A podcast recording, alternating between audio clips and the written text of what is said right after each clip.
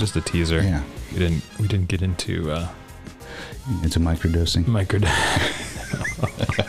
we didn't. The benefits Oh, of psilocybin. We can talk about microdosing. Hello, everybody. Hello. Welcome to Guys in a Garage podcast. I am here with Jamison and JJ. This will be the first multi-person episode. Good morning. It's going to be fun. Good morning, hey.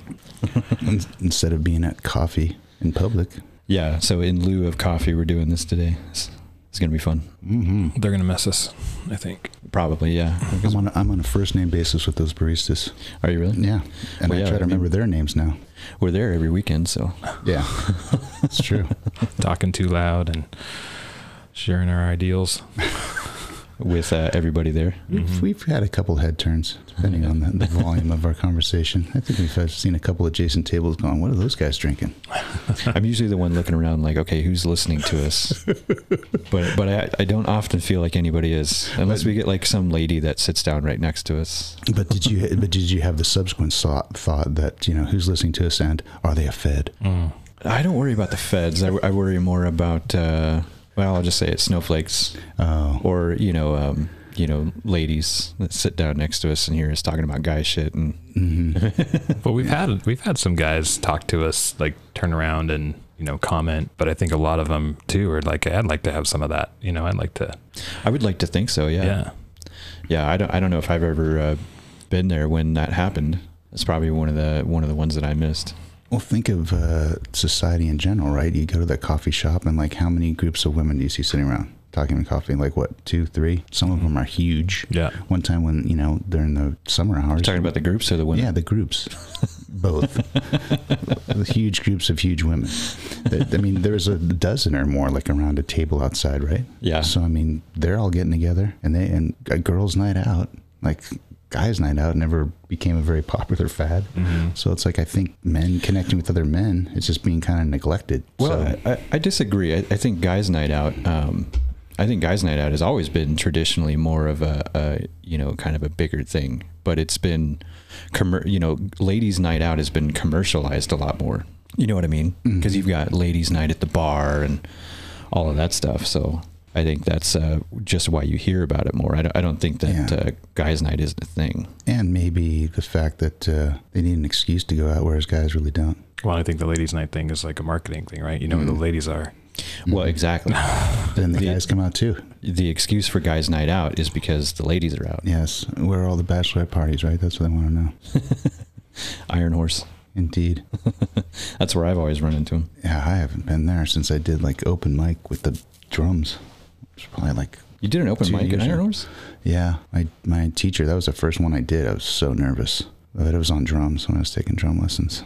I forget that you did drums too. Because Yeah. you, 'cause you do the bass, right? Yeah, I, I really like that. I haven't practiced the bass as much as I should. I got to figure out where that goes in the routine of the day. Mhm. I still haven't found it because because a lot of times I want to play it at night, and of course everyone's asleep. Did you ever, uh, have you ever started in on the guitar at all? Yeah, that's learning curve is so steep. It's like Yeah. it's I, like there's Everest. Like yeah, yeah, I like to take a picture of it, but I'm not gonna start climbing because I know I, myself well enough to be like that's gonna be so hard. I've been, uh, oh, I've been messing with the guitar since I was like five Mm. and I'm still like a campfire musician. I'm not, I'm not that good. You're hard on yourself, man. We've heard you, but we both Yeah. heard you play. I think you're pretty good. You can. Let's put it I this can, way. I can Let's it- play, I can learn songs and I can play them, you Mhm. know, but I mean, when it comes to like songwriting and stuff, I've only, so the one that I played for you guys, that that's actually the second song I've ever written. No, third. And, and I'm not very good at it, you know, like- but that's something It's that a whole other level, though. Yeah, Yeah, it is a I whole mean, other- That's a whole nother level. Brady, on the other hand, that guy, he is a, in my opinion, he is a phenomenal songwriter. Dude, I'm the guitar for me. I'm like right here. You you guys are both. I mean, it's it's one of those things where it's like trying to find time to uh, Yeah. put it into your routine, and, and just even getting ten minutes a day for me. Um, Well, like anything else, it takes time and practice, but it also does take some modicum of, uh, you know, just natural talent or natural ability. At least, I, at least I think so. And my problem is that it just dexterity, you know, because so when I started playing guitar, it was a um, it was a nylon string guitar, just you know, an older style that my mom had in college because she was in a music class and she was learning to play guitar, and she never got very good at it. And she says the reason why was because she just didn't have the dexterity for it. She mm. couldn't she couldn't move her fingers and stuff fast enough, you know, with her brain to just make everything work. Yeah. And so she never really went very far with it, but she still had the guitar. And one day we were cleaning out the attic and uh, we found it and I started playing with it. And then me and my brother were arguing about it. And my mom says, look, whichever one of you can learn how to play the damn thing, you can have it. so it ended up mine. And that's how I started. But I kind of have the same thing. It's just, it's hard for me to like sing and play at the same time. It takes a lot of practice on something to be able to do it. Well, and and I always think of because I always have that in my head too that you know my my dexterity isn't. I just it, it's it's not something that comes easy to me. But you know you hear guys like Andy saying, "Hey, mastery is all about just discipline and continued Consistency. consistency and, and effort, and and eventually." You know, you'll you'll get there. Some people faster than others, but it's one of those things where I have a uh, the guitar that I have is a is a '76 Martin that was my grandfather's, Oh, nice. and so uh, I just have this uh, like desire to because he learned by ear and he played with all these famous people and he had a radio show and everything, and so it's like I, want to at least have some proficiency in it since I have the guitar, uh, and just knowing that he played it and. So it is definitely one of the things I've been working on. I've, I've practiced a few times this week, so So I when take you that as a win. So going back to you said Andy, so like me because you refer to Andy often, like Dave might not know exactly what you're talking about. It's Andy Frisella's Right. got his own like the Real AF podcast. Right. And oh, I yeah. I, th- yeah, real as fuck. I, I, th- I think I listened to the one you're referring to, and he mentions Michael Jordan. Like Michael Jordan didn't get to be the best athlete of all time by just like inherited talent. Like he had to work on it, right? Right. So it's like what I've heard you play, Dave, on the guitar. Like that to me, having dabbled in trying to play instruments, I can extrapolate or approximate the number of hours that you actually have had that guitar in your hand, right? Because it's like you don't just sit down, grab that thing, and like do what you did, right? You Right. have to actually be working at it, right? Yeah, Now, I, I try to yourself to- play like a few minutes every day, at least ten minutes. Right.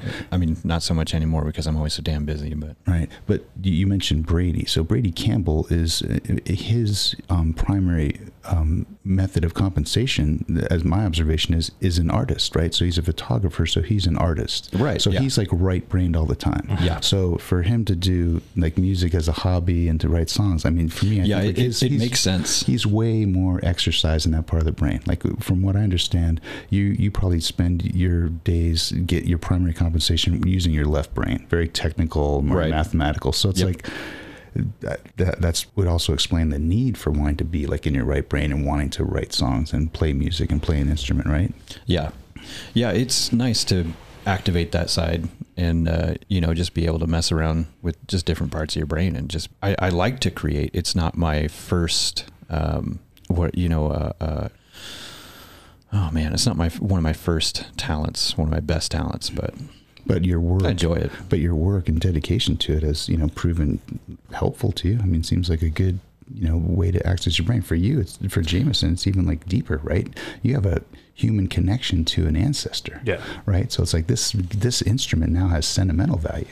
So it's like not only are you honoring your your ancestor, but you're like accessing that part of the brain that also like your primary mode of compensation is not really a lot of right brain. No, it's not, and that's uh, you know I think uh, when we talk about our conditioning and growing up and just the things that we were into and and what we were doing, we just kind of stayed on that path and and didn't kind of venture into the more of the the right brain areas, and it's like a it's like a um, a, a habit you have to create, right?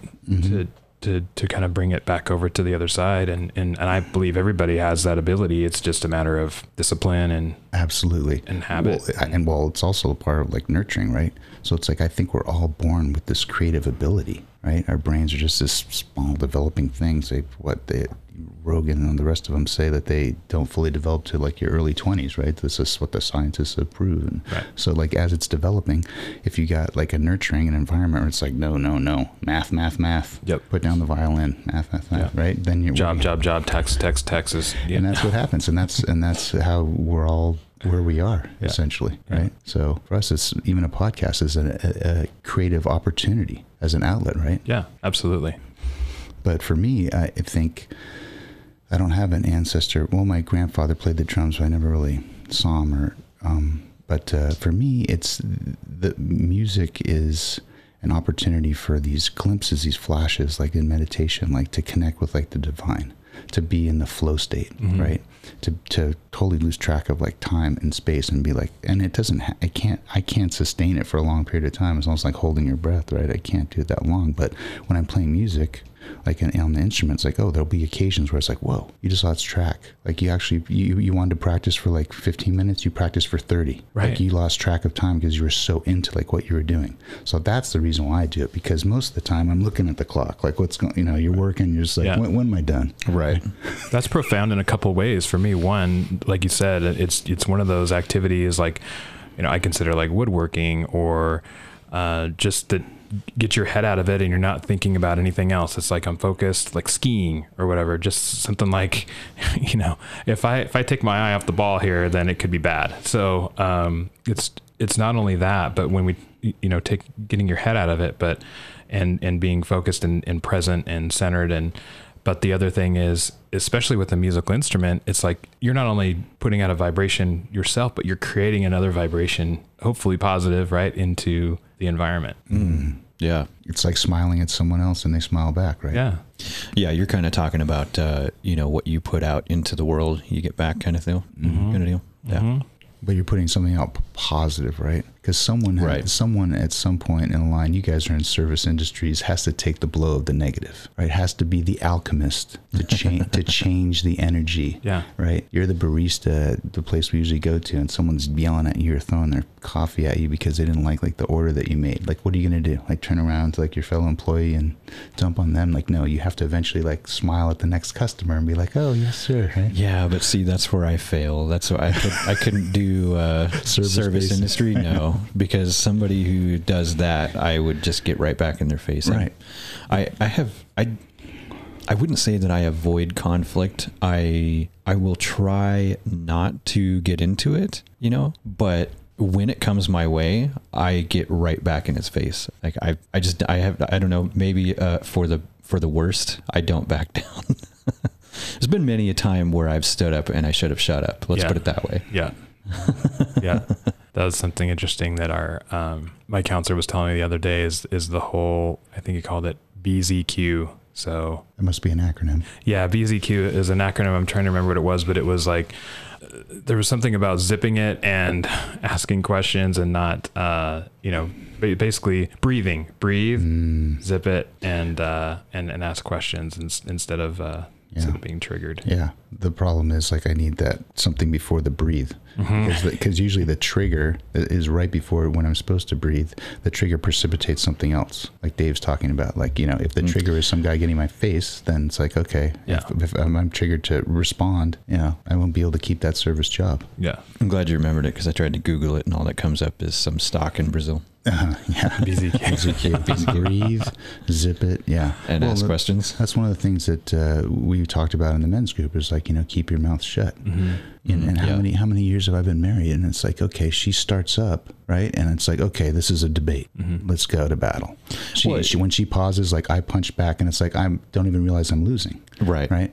But it's not only, you know, in, in a relationship like that, but I mean, really in a relationship or, or just um, pretty much anybody that you encounter. When somebody gets, you know, quote unquote triggered and they're in an emotional state, then there is really no rational thought. Mhm. And the best thing you can do is to just kind of chillax, let the situation calm down. And then once that person or even yourself is in a better frame of mind and can actually think, then, you know, act on it, start asking questions, stock, stuff like that. Well, it's a fight or flight response. It is, right? yeah. When and that's not necessarily healthy, Right. Especially if you're doing that all the time. right. right. But it's And- in all of us. Right. It is We in all have of it. us, and that's that's our animal instinct, and and there are other animals that you know in the realm that will do that. Yeah. But that you can see immediately, like like my dog gets you know Mm-hmm. triggered or whatever, and and and then the next thing you know, she's shaking, Right. shakes it off, back to normal. Yeah. You know. Yeah, and and you know what people don't realize with uh, anxiety, you know, especially people who have uh, you know issues with anxiety, um, that's what that is. Is that fight or flight response is just very high tuned, and it's hard to control. and It's very difficult. So you get people who I, I uh, there's a comedian I've heard joke about how you know sitting on the couch and uh, for no reason he just f- thinks bears, there's bears in here, run for your fucking life. And he's like, I know it's just a ham sandwich. It's fine. But I mean, that's kind of how it is. For no reason, you you think stuff like that. Well, that's yeah, that's that whole thing of not being present and just having that the, Yeah. the- you know the anxiety is future, the depression is past, and and I learned this and and it made makes total sense now. But this whole thing about breathing and like constricting your diaphragm and all of that, like it's actually like kind of pushing those you know because your dopamine is made most of it right in your gut and just kind Well, a of lot a lot of things stem from your gut health. Yeah. pushing it into I talked your about- uh, bloodstream with and Tim. So the whole like meditation and breathing and everything is just like duh Yeah. know? One of the most famous uh, New Age authors, Eckhart Tolle, uh, said if, if the whole everyone in the world took one conscious breath, like the world would be like completely different. But like most people don't even breathe consciously. That's what you reminded me of. Yeah. What Dave reminded me of is that you're treating another human being almost as if they're an animal, right? This animal, Kind of, this yeah. animal's kind of like in their animal brain, right? Right. So I can't remember the name of the author, but they talked about the different parts of the brain. One is like the primitives, right? That's the brain that we're all kind of animals are born with, the ones that like allow for bodily function and fight or flight and survival. And then it's the ambassadors, right? The higher cerebral cortex that we humans are like blessed with that is supposed to control the primitives. Mm-hmm. It's like this is a primitive response. You're anxious for a bear that doesn't exist. Like I'm going to overrule you because I'm the, the higher, right? I'm the ambassador to the rest of you and say, there's no bear, just a ham sandwich. Like, you know, relax. Your primitives are activated because you're acting like an animal. You know? Yeah, it would. It, it's just uh, it's interesting to me. I, I use that word a lot. Let's say it's I'm fascinated by um, by anxiety in it, in and of itself, because I I have you know uh, some issues with it here and there. Sometimes I have a little bit of social anxiety, but for me, I look at it as there's nothing that can't be tamed so long as you push yourself to get out of your comfort zone. And that's not true about all. I don't want to discredit people who have a legitimate, you know, psychological problem because there is that too. There are some people who have, uh, you know, brain issues or whatever, you know, uh, accidents, brain damage stuff can cause issues that Trauma, cannot be yeah, fixed. Trauma, abuse. yeah, exactly. There's a lot of things that can cause it that aren't just like, oh, you know, the whole pick yourself up by your bootstraps, quit being a pussy kind of thing yeah that that is a real thing but there's also a thing where a lot of anxiety I feel nowadays is caused because of poor diet, you know, health, um, Absolutely. absolutely no outside stimuli. You know, the the people sitting around playing video games all day and not actually out in the world experiencing things, not going and doing stuff. When you sit and you settle for so long with no outside stimulation and and you're not exposing yourself to these things that are out in the world and learning how to deal with them, then you're going to be in a shitty place where you happen to come upon something that that will trigger that fight or flight when the rest of us would look at you and like, dude, what's your problem? It's a ham sandwich. right or you're watching the news all day long and it's just Right. so bad out there Oh yeah, It's just yeah, yeah yeah. That's fucking one of the worst ones. Washing your brain with these like, pu- im- you know, electrical pulses. Believe, believe, believe. You know, we're telling the Yeah, truth. yeah. I Um, was. We were. We're, um, we were watching Lone Star Law this morning. It's on Discovery Channel. It's it's like cops, but it's in Texas, and it's a wild uh, fishing game wardens and stuff. Yeah, fun. Uh, They have like a whole bunch of them in different states now, and uh, the shows. And so the, the, they come across this guy who was on his jet skis out in the lake, and it was after sundown. And I guess you can't legally do that because jet skis don't have lights and all that. It's unsafe. Whatever, I get it. Um, and so they had told the guy to pack up his stuff and come back in, and they were being cool with him. They were just going to let him pack his jet skis up and leave. And so then they go to talk to somebody else, and while they were talking to that other person, the guy jumped on one of the jet skis and went back out there. and then he came back, and they were like, "I thought I told you not to go back out there." And he was like, "Well, I was worried about my friend who's out there on a boat, and I just wanted to tell them we were leaving." And so they ended up giving him a ticket because he didn't listen and he went back out. But when they're writing the ticket, you can tell this guy, he's getting really agitated. And he even told them, he's, he's like, I have anxiety. Like, just get out of my face, will you? And you could tell he's not trying to be a jerk and he's not, he's not trying to be aggressive with this officer. But the officer is like in his face and like trying to, I told you not to, and you need to listen. And the guy was like, no, you need to grow up and listen to me. Like, I'm trying to tell you, write me a ticket. I'm fine with that. Just get out of my face. Mm-hmm. And it, it almost turned into a thing, but it, it didn't. And I was just like, man, that's the kind of stuff where you need to, when you're, when you're talking to somebody like that, you need to take that into account and you do need to recognize it and, and just take a step back and, you know, don't, don't be in their face because there are a lot of people who have issues like that. Yeah, Sounds like an ego can- thing. We can go so many. direct- you can go, Right? Dave, we could. Dave just brought us to a crossroad where Yeah. we can go like. To, right? Which direction are we gonna take this? Immediately, I'm thinking about the meme, like you know, when you get pulled over by a, a uh, Yeah, I should have a- remembered a who I'm cop talking on to. a- when you when you get pulled over by a cop on a motorcycle for not wearing a seatbelt, you know it's not about safety. Mm-hmm. but but anyway, but but to, but to stick with but to stick with anxiety, we're I'm look- your screen with uh, Rogan and Jordan Peterson. Rogan yeah. ha- Rogan had one of I mean my favorite interviews. It was years ago. I'm sure it's now no longer exists on like a main platform with Dr. Kelly Brogan, who's a psychiatrist. Ba- she was based in Manhattan, and her whole mo was to get people off of psychiatric medications and change their diet, as you just said, Right. and combine it with an, a good exercise regimen and meditation. And she was able to get people off of these psychiatric addictions and into a lifestyle, and their actual symptoms improved, right? So, a lot of times, the psychiatric medication, she based it on a book. She said she got inspired by this book called um, Anatomy of an Epidemic by Robert Whitaker because was, he was a journalist who said, if these medications work so well, how come every single year the number of prescriptions are keep going up and up, right? So he investigated and found out like all these white papers with all these results saying they don't work or they're harmful, like all got suppressed. You know, you all got cherry picked for the ones that seem to seem to work. But it's like these people have anxiety. And it's like, oh, now I got like uh, impotence. Okay, here's another medication. Yep.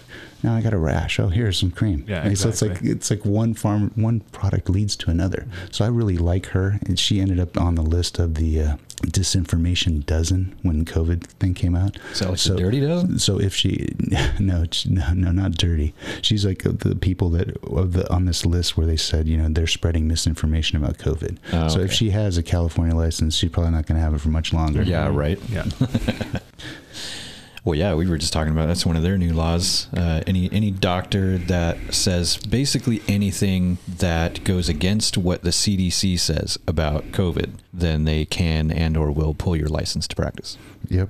So um, Which is horseshit because then I, I think you said this once before is that if you're if you go to a doctor down there, then you're not getting that doctor's medical professional opinion. You are getting only getting what the CDC is spewing out, which means you might as well just go to the CDC website and save yourself a copay. Well, it it puts the doctors in a fascinating position too, because if you go and you say like, okay, I, give me the CDC information, give me the packet insert information for this injection that you want to give me, and they open the package insert, and guess what? The pages are blank.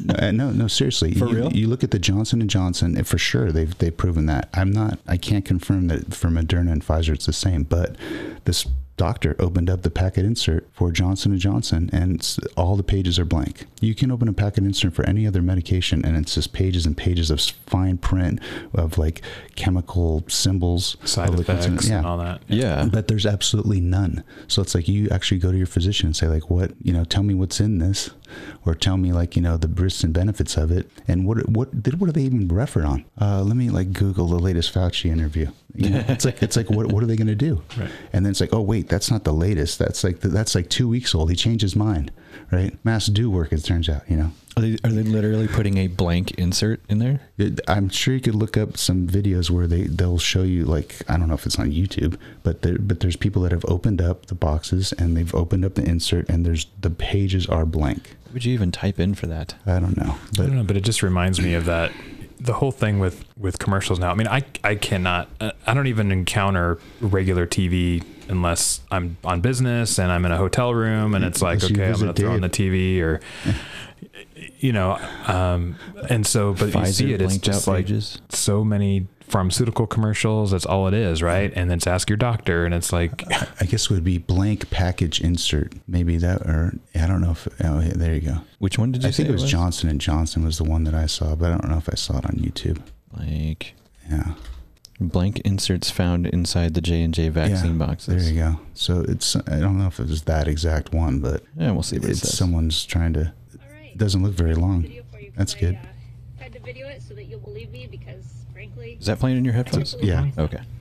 Sounds weird. It's a. f- It looks like a pharmacist to me, but I'm not sure. It's a brand new, sealed, perfectly sealed, brand new box of the J and J vaccine. You can see here. I'm going to, Uh, yeah, yeah, it must be a open. pharmacy. Walgreens. and perfectly on top is this Or she still works there now. perfectly normal Probably not. Well, if she's in California, she probably doesn't have a license anymore. package insert. There's the package insert. It's still stuck together. Oh yeah, it's all glued together. It's a lot of safety and efficacy data. In fact, all of the normal information that we would find in a package insert, like the uh, ingredients, that would all be found right here in the Yeah, look at that. Insert. She's opening it because it's it's folded up like a like a road map, That's how they all are. Yeah. Yeah. but it's Because they cram them into a box because there's a ton of Must be writing on those things. right. But it's just a giant white piece of paper. You might as well just hand that over to your kid to It's all black. color on. So my point is, let's say that she's the doctor. I go to that doctor and I want to know information. Is that a information. QR code though for Yeah. The you only to, thing not blank. Yeah. to pull it? Are you kidding me? So the question is then, what does that QR code go to for one, and then two, if if you're going to put all the info online, then what was the point in wasting all that paper to have just a QR code? Because they know nobody reads them. Yeah. Nobody, nobody, nobody does read them. That's that's another true. And the other thing that people don't read because you know, believe it or not, when you have like a quarter of a million dollars or more of debt to pay off for medical school, you don't really give a crap about the latest literature because you're not in academics, right? You're in an office trying to pay your office staff, trying to pay for the overhead and keep the lights on. So you're seeing what like six patients an hour mm. you have like 10 minutes for each person tell me when Yeah. you have time to sit down and analyze the literature. No, you basically look at the headline, safe and effective. Oh, that's all I need to know. Yeah. Next person comes in, I'm I, I'm worried. Like it's safe and effective. That's all I know. And I'm covered because the CDC said so. You know, I've I no got I got the backing of all the liability, responsibility. Right. Right. Exactly. Well, that's an interesting question because while the pharmaceutical companies don't have liability, at least not at this point for this product, uh, the people that mandated the vaccines might. So a judge ruled just like, well, you're not suing Pfizer, but you're suing like you know Business X because the CEO of Business X said that this is mandatory for you to work here. It's like so now all of a sudden these intermediate people are fall guys. All of a sudden you got uh, Oliver Norths everywhere. Like Yeah. you know you got to take the fall for this, right? And so they're all business. They're like, what? Like, Yeah. we, we, we we did what you said. exactly. Right. Yeah. The brilliant thing that DeSantis is doing in a way, and I'm not saying I'm a DeSantis fan, but the way he weaseled, leave it to another lawyer to like weasel around this, is that we can sue you for false advertising because you advertised right that the product is one thing, and now we have numbers saying that the product is something else. So under false advertising laws, they may have access to get to these companies. So that's kind of interesting. Nice. Yeah.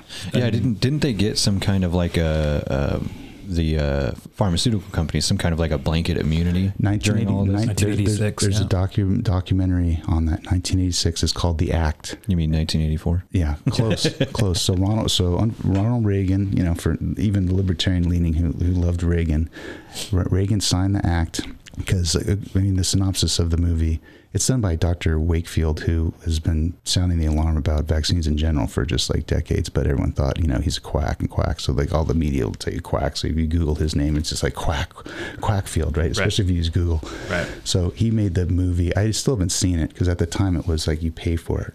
But um, Andrew Wakefield? yeah. Yeah. So so he's the one who did the documentary. I again I haven't seen it, but in 1986 supposedly the pharmaceutical companies were losing their ass because there's so much liability. They're exposed to it all. They're like, look, if you want us to continue to be able to make medications, Yeah. you need to give us some type of protection. So this so-called act gave them the protection. So now that they're now that they're protected, that's like, you know, why do we even have to put a package insert?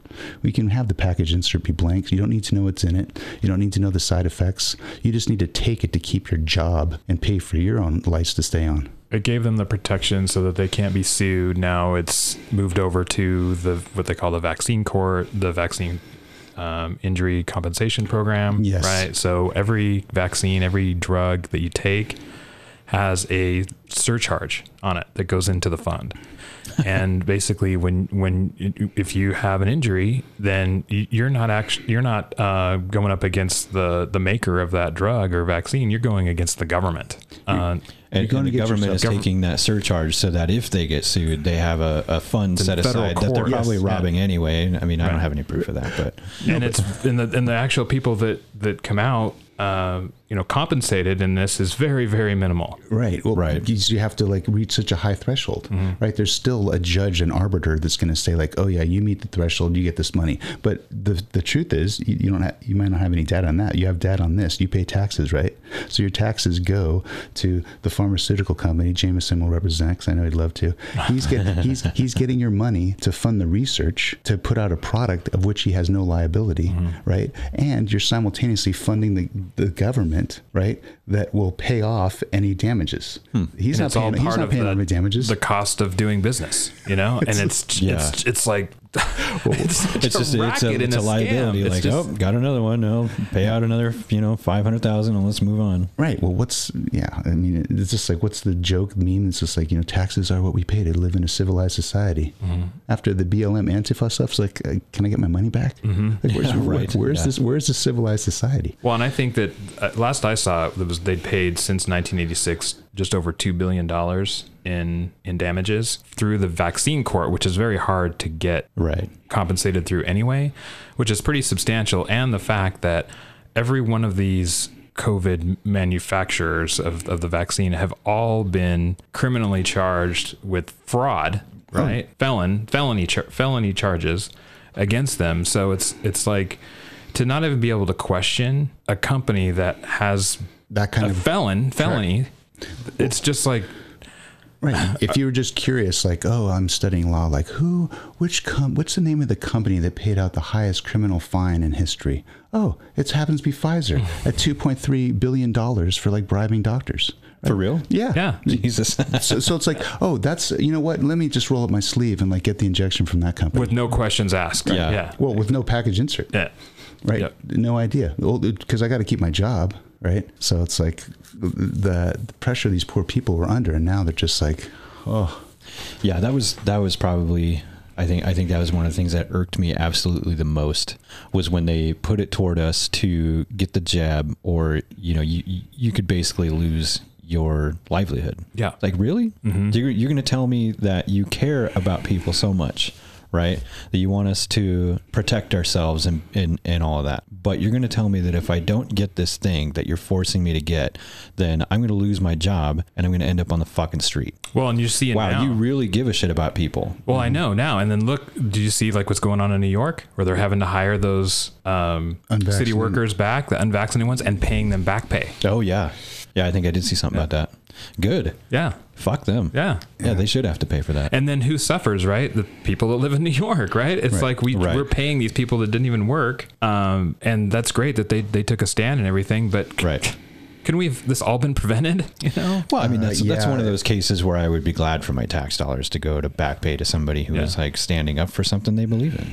Yeah. Well, they, and, and, really, I guess I, I, guess you could say either way because I can't sit here and say that it's okay for them to stand up for what they believe in, but not the other end of it. I guess. Well, right. It's exactly. It's is I am. I would absolutely be 100 percent behind the people that stood their ground. I'm not doing it. And yeah, I mean, this is complete horseshit. I should definitely get compensated, get back pay, whatever. Yeah. But on the other side, it's like, couldn't this all been prevented? You know, couldn't we have? Uh, saved the city so much more money and, and, and everything? The answer is yes. And of course, that goes, that'll dovetail nicely into anarchy. It would have been prevented if it was a private company yeah. that was like running the show instead of a public thing. Because right. as we know, when everything's public, when they have a monopoly, it gets more expensive and the quality goes down. Right. That's been proven time and time again. Yep. If this was a private company, they wouldn't be doing it because they, mm-hmm. they, would have had some other means. It's like, yeah, give me my.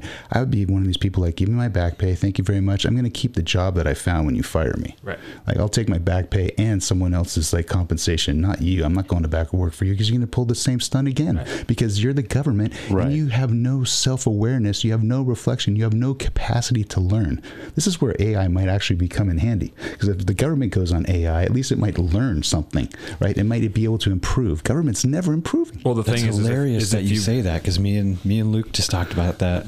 But if you believe that it's because of incompetence and they don't learn, then it's like, well, That's- a lot of it is planned. that's giving It- them the it- benefit of the it's, doubt Well, it's it's not. I don't I don't know if it's so much the benefit of the doubt. It's like it's made. It's it's that way for a reason. It's right? Intentional. It's intentional. Right, I- right. It is absolutely intentional. I'd like to give them the benefit It of the makes doubt, it sound like, uh, we should give them the benefit of the doubt. They didn't know. yeah well we, That's yeah, it's coming out it's coming out that they knew Yeah. right the data that was su- suppressed because again they have no liability so it's easy Mm-hmm. they're to running do the same. The thing is, is that they're running the same play that they've run. They run the same play in 1918. You know, with the Spanish flu and all that, with the mask wearing and all this other bullshit. Yeah. So it, it's Well, we didn't have the internet back then, so No. you actually went to jail if you didn't wear a mask back then, which yeah, well, that's horseshit too. yeah. Well, Yeah. that's what Sean Penn wants for those that haven't gotten the jab. Like he wants them jailed. So Yeah. it's like, what, what are you going to do? There's some people that are that are just like that, which is ironic to me because it's like, oh, they're the ones first ones to yell bigotry, right? I It's like Sean bit- Penn's acting. I think he's a great actor, but I think he's a fucking moron. Same Yeah. with Jim Carrey. That's how most of the the people are, and it's like, how do you? When do you distinguish like when they're not acting? Like, is this are you just acting another role for Right. like attention? Like you just made the headlines. I know you don't have a movie coming out, like, but you now you're in the headlines for some statement that you made that sounds kind of stupid. Exactly. Right. It's hard to figure out if where they're being genuine or if they are at all. Yeah, it's it's funny that you brought up the AI thing with government because me and Luke were just talking about that, and uh, he's a I don't I don't I don't know if I can say he's a big fan of AI, but so he was talking about how you know AI technology and maybe computer technology in general is advancing in in quantum leaps like every 12 seconds basically. And the way that ai computers and technology is right now if you were to let an ai loose doing you know software development and stuff which is what he does it could get in five minutes done a year's worth of his work. And i was like are you fucking kidding me right now? And he's like no seriously like it, it could do what i do like that. And so we we got into a little bit of you know maybe using uh, ai technology in government to go over these ridiculous 4000 page bills that nobody can ever fucking read because for one it's all in in government legal jargon that no one understands but mm-hmm. them if they even understand it Which they don't. yeah and, and who's going to read that whole fucking thing Because- In the two days or whatever, you know, 24 Right. hours that they give them yeah before they're supposed to vote on it. Right. It almost seems like they purposely wait every time until it doesn't the seem, deadline it is, is. almost up. They do. So Yeah. that so that you don't have time to read it and they can just push it through because somebody's got to read the headline of it and be like, "Yeah, I guess it sounds good. Sign it." Or no, To quote the former Speaker of the House, we have to pass the bill to find out what's in it Right. which is fucking bullshit. Yeah. Why would you do that? Because you have a monopoly. That would be like because you have shooting no- somebody in the face and then, well, is it going to kill him or not? Well, yeah, probably. well, let, let me ask you this. If you, starting January 1st, 2023, your employer gave you a paycheck and they said, okay, you have to pay this amount of taxes, but I got good news for you. This new business just set up down the street. And instead of paying them to the federal government where you always have been, you have a chance to pay to this other business. Hmm. Like, would you pay it to them? You'd be like, yeah, let's just see what finds out because every time I pay to this thing, they do nothing for me Right. right? And it keeps going up and up, and the quality gets worse and worse, right? So, that when you don't have competition, Yep. there's no, there's nothing to hold you accountable. You're not subject to market forces. Right. And when you have a monopoly on violence and you know all these these other things that we would normally not we wouldn't we aren't able to do as part of common law as individuals but we empower which i don't know that this is even the case anymore us empowering anybody. They've just kind of taken over and it's just they do whatever they want right um, with impunity. with impunity right And then it's like, are you in the club or not? Well, let me make a fake cryptocurrency FTT under my thing like FTX, then borrow against it, bribe you off, and now we're going to find out is this did this guy make the club or not? Right? right Because the, if he's in the club, he's not going to do any jail time. yeah. and if he's going to go against us or whatever we'll just you know Excuse he'll me. just disappear yeah he'll just be gone yeah, Or- Yeah. Well, the, my my whole thing with the uh, using AI technology for the government was what I was getting at um, was that if you're going to use that, use it as long as it's used as a tool, you know, for that purpose and doesn't become a control. You know, and, and he made the argument of well. We control computers. So Did you not see Terminator 2?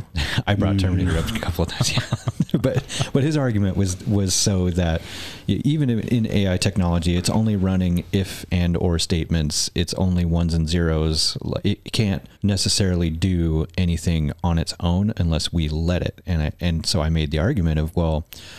Right, but so what? You know the the th- three laws of robotics. You know you can't hurt a human being and all that stuff. You know like uh, whatever they put into a RoboCop. You know that kind of thing. It's like okay, so we put that into them, and uh, you know we we kind of set them loose, and AI technology now has the ability to learn on its own. Well, what does it learn from? It it learns from pretty much anything that we give it to learn from. So we teach it in some manner how to do the things that we want it to do, and it has this set of rules. Well, if it's able to learn, is there a way that it could figure out how to circumvent those rules that we give it on its own and basically create its own sentience? Because that's what human beings do. We have morals, we have laws, we have all these things that keep us, uh, you know, in line.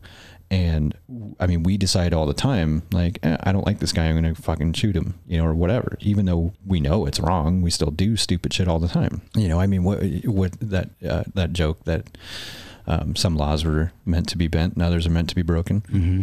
So uh, that's what I worry about is, is it possible? I think that it's possible.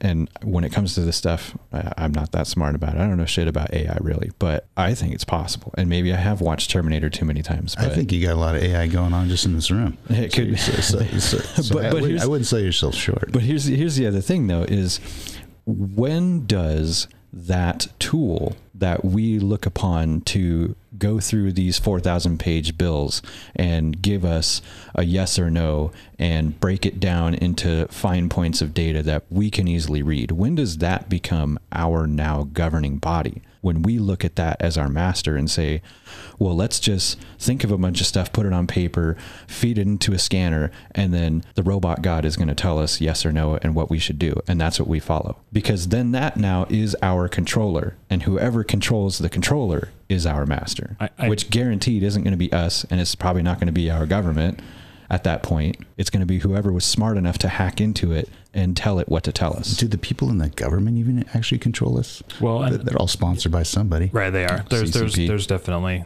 the Klaus the families, the families. Um, you The- know, the families? The thing is, is I haven't, I haven't. Uh, well, yeah, going back to you know Roman times, right? I mean, this every we're, we're under control of Rome. oh yeah Pretty much. You know, so but the thing is, uh, I have yet to hear any positive arguments for AI. I mean, I'd definitely be open to a conversation to hear a little bit more about it. I mean, I just see the things that you know DARPA's doing, the whole thing about you'll never shoot a human, kill a human. Have you seen those attack i haven't Right. robots Well- and stuff like that. I mean, that's that's insane to me. And as, as an Mhm. anarchist, dogs.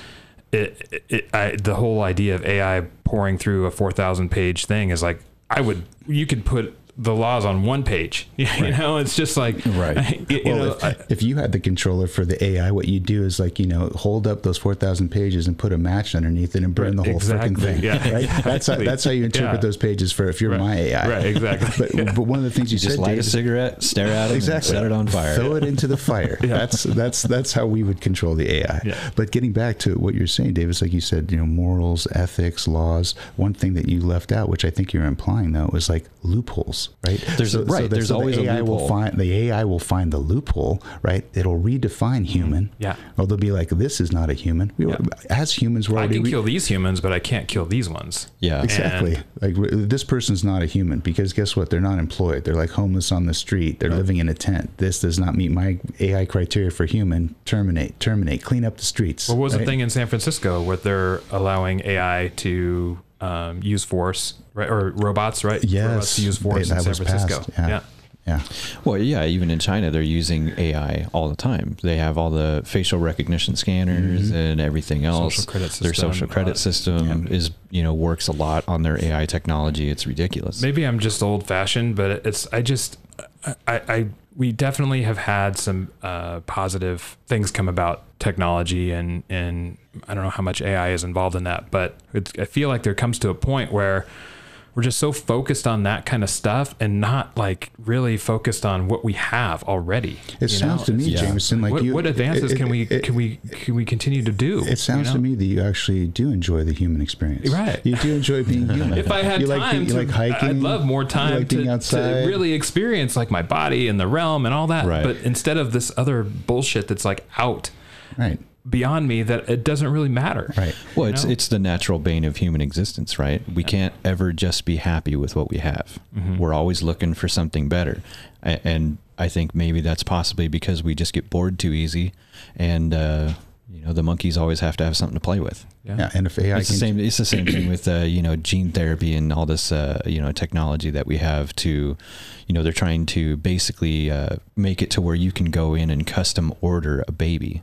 You Yeah. know, so that something that will have, you know, be a, a great athlete and will never get sick and never have these specific diseases and all that stuff. You can guarantee that your kid is going to live to be 120 years old and all that. And I mean, maybe in some way that's great, but I mean, the basic statement is who the hell are we to play God? Well, and how long is it going to be before you can have a device here where you can print yourself off a cheeseburger? Oh, yeah. Probably know, not very long. Yeah. You know, Yeah. from your computer. 3D, Yeah. You know, What- That's the thing is, I, I mean, I personally, I enjoy the lottery of it all. right? Exactly. You get what you get, Right. and you don't throw a fit. Right. You- and the whole idea of of spending the time being intentional and and and making it. I mean, so many things have been taken off of our plate, which we c- consider progress, right? Yeah. Whereas, but we're sitting in front of a computer screen. You sent me that meme the other day. It's like, how were your computer screens today? We're gonna Yeah. go and and get on our other computer screens, Yeah. and I'll be on a screen while we're watching those other screens.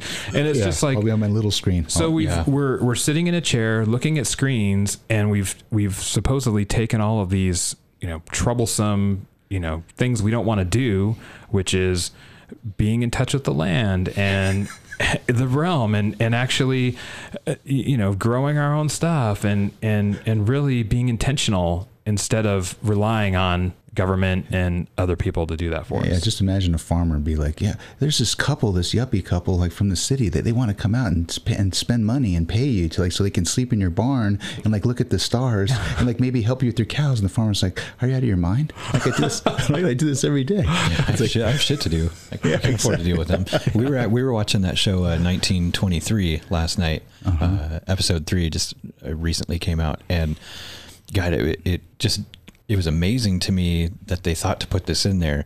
And so they go to town, and they're they're in Bozeman, and they're walking through town, and and the guys and their wives, and there's this guy on the corner selling um, electricity. And so they were all like, "Oh wow, you're you're bringing electricity in here?" And he was like, "Yep, we'll even run the lines out to you." And uh, and he was also so he's standing there, and they were like, "Well, what's this thing?" And he goes, "Well, that's a washing machine." And they were like, "What does it do?" And he says, "Well, it washes clothes, so you don't have to." And they're like, "Well, what does this wash?" And he goes, "No, no, no, that's a refrigerator. It freezes stuff in the top and keeps everything nice and cool in the bottom." And they go, "Well, how much is that?" And he goes, "Well, we don't actually sell them; we rent them." And so the the guy comes over and he's like, "So you're telling me you sell the electricity and you rent the appliances that use it?" And he's like, "Well, yeah." And he goes, well then if i buy that from you i'm just working for you i'm not working for me no more he's like it doesn't make no damn sense he's like well it makes everything a lot better it makes life easier and he's like how does it make life easier because now i got to work twice as hard to pay you to have that crap Right. and I, was, I was like that is fucking amazing Yeah. It's mind blowing, right? It's Yeah. like, yeah. A commentary on modern society, Mm-hmm. a commentary on 2023 from 1923, 100 years ago. And if you look at a, a, I mean, things that I'm seeing lately now is is a lot of the reason that we have depression is because we're so comfortable. oh, right We yeah just have so much comfort that we we have nothing to be here for because everything is taken care of. Mm-hmm. Yeah, it's. I, I was again. I was talking with Luke about uh, this study by uh, I think it's John Calhoun that he did in the Yeah, started. the mice, the rats. Yep. The rat paradise. Yep, the Rat Paradise. It was on yeah, that Dan Cummins podcast. You it was. Yeah, you that was on Dan Cummins. Yeah, but it's uh, um, so he so it was like 30 years that he did these experiments, and and I already went over this before, but so I'll just kind of touch on it. Um, he so he did several of them, and it was like two to five years or something each that he did them, and basically he took all these all these mice, rats, and made tried to build this utopian society over and over and over again. And each time he did it, he gave them he gave them everything they could possibly need food, things to play on, water, everything was taken care of. They didn't have to do anything. And every time the experiment ended up the same way. Over time, they stopped breeding. They all turned uh, uh, violent against each other and destroyed themselves, no matter what. Every single time it turned out the exact same way, and they've used this study f- to uh, um, to basically track our society and and what we have come from and what we are becoming. They've kind of put it towards that. Yeah, and it, it was. I, I I mentioned the comment that you said in our Discord channel where you said, "Yeah, that's all great and grand, but I'm still not convinced that uh, people are as smart as mice." Yeah. Well, there's definitely a correlation. I mean, it sounds So, well, so, so then it, it, it leads to natural questions, doesn't it? So you, you based on that, that ex, those experiments, and it's like, let me ask you, like, what's how's the world re, reproduction rate doing these days? Are we replacing the humans that are dying? Well, or not? obviously it's falling because Okay. Elon Musk is so worried about it and trying to create his own personal army. And what's the crime rate? If we go turn violent against each other, how's that doing? Is that dropping? no, Okay, so you have the numbers then of human beings that are mimicking rats. How Right. proud should we be? Exactly. No wonder people want AI. They want something more intelligent than the human, right? and and governments and rat. countries and monarchies whatever they they rise and fall and you know just kind of the same way i mean i i heard something the other day that you know on the whole currency part of it mm. is that there are only for like the last since since our inception of our currency the us there's only one other currency that is as long as ours and it's the british pound Mm, yeah, the rest have all fiat currencies right have Come and all gone. just come and gone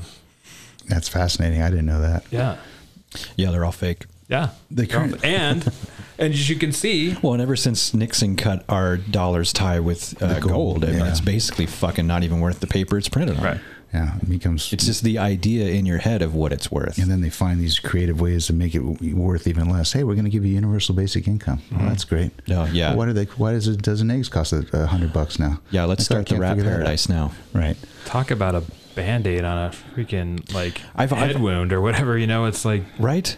I've always said that about the universal basic If income. you thing. have it's to a, come it's, to that- it's a nice idea, right? It's a nice idea to be able to help people, people who may be in a situation where they can't work for themselves, they can't, uh, you know, survive and stuff like that. Maybe maybe they have some kind of mental instability issues. Right. They can't hold a job. That's cool, but why are we always looking for this ridiculous blanket? Band-aid for everything instead of taking the time to treat things on a one by one basis and and look at them and compartmentalize them and say okay this person needs this kind of help. This person needs this kind of help. This group of people needs this kind of help. We're always just like no let's pay everybody to sit at home and do nothing. Or let's just spend billions of dollars over to you know Ukraine or whatever instead Right, of fixing yeah. our own Exactly. that we have. How, how much good could we have done here in our own fucking country, mm-hmm. Especially with veterans, it's by keeping that what is it, two point seven billion dollars right here instead of sending it over there? And I'm not I'm not saying that we shouldn't help them, sure, but when we have so many issues here and we can't keep our own house in order, what fucking business do we have of trying to go and nail siding on someone else's?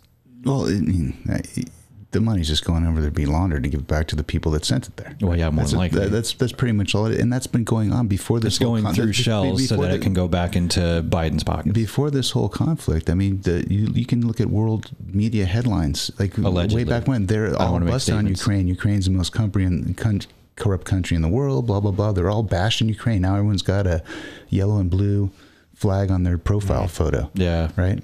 So Yeah, what is it with that I whole thing? How, how come it's uh, this whole love hate? I don't I. I don't follow it that closely. I don't know how depends we. on who's in office I don't know how we got to the Ukraine thing, but I want to go back to the money thing because Sure, yeah. money's pretty serious. Because I want to ask you because you mentioned Luke, and Luke I know is big into um, crypto.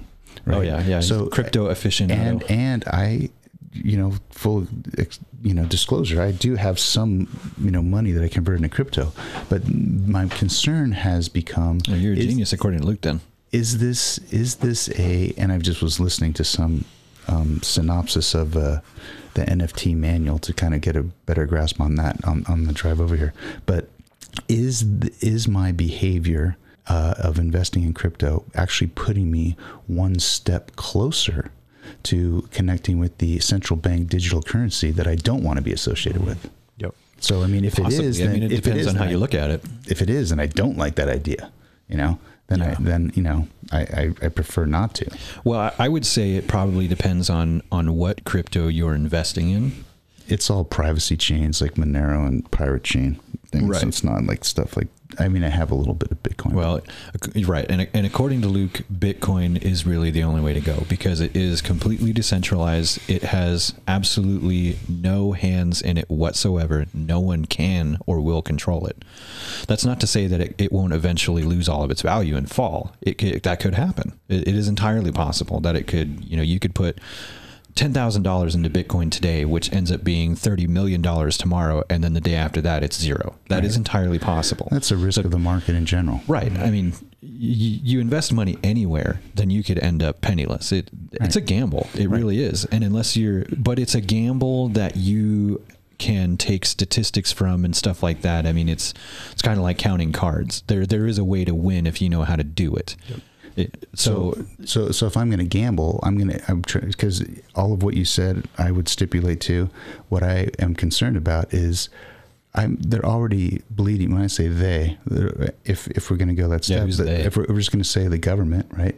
They're already stealing from me. Taxation is theft. Mm-hmm. Might as well get that out there. Dun, if dun, is, is is they're already stealing from me, like what up to half of like what I, I bring home. Yep. I want to avoid them stealing more. Hmm. So I don't care if it's decentralized, no one can control it.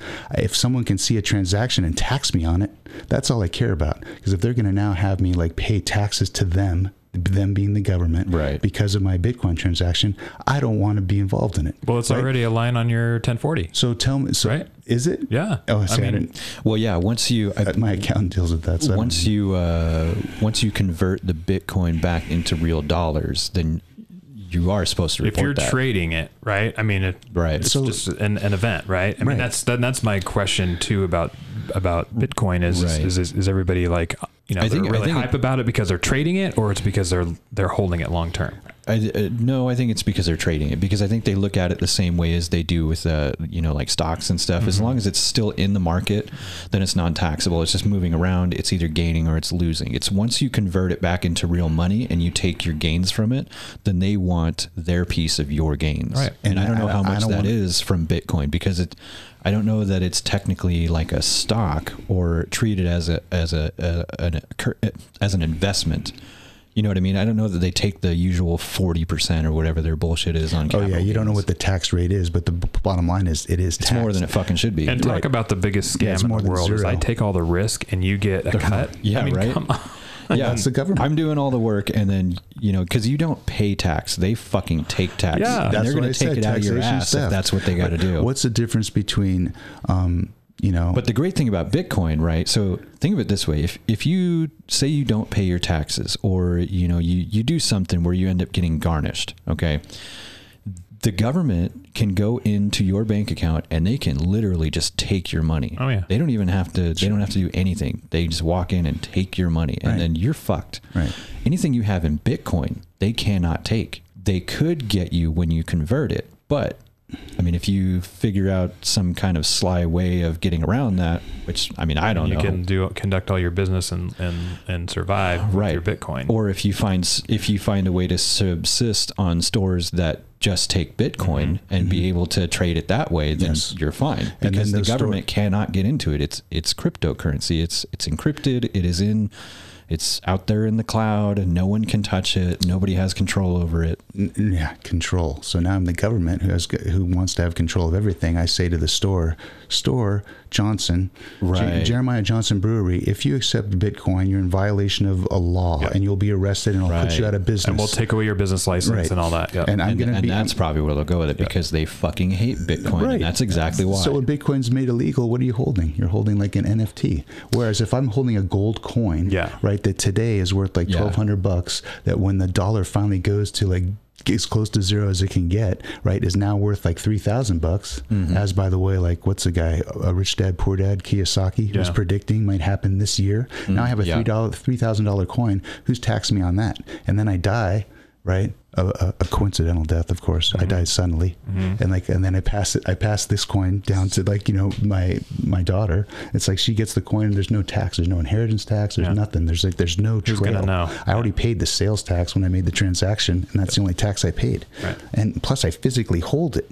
When I talk about anxiety, is like I log into the screen, I see numbers on the screen, those numbers are changing or dropping, I can't do anything. Whereas if I'm holding on to this piece of gold, you know, I feel like I have a commodity in my control. That's what I'd like to see as businesses Yeah. that actually would take gold and silver. Yeah.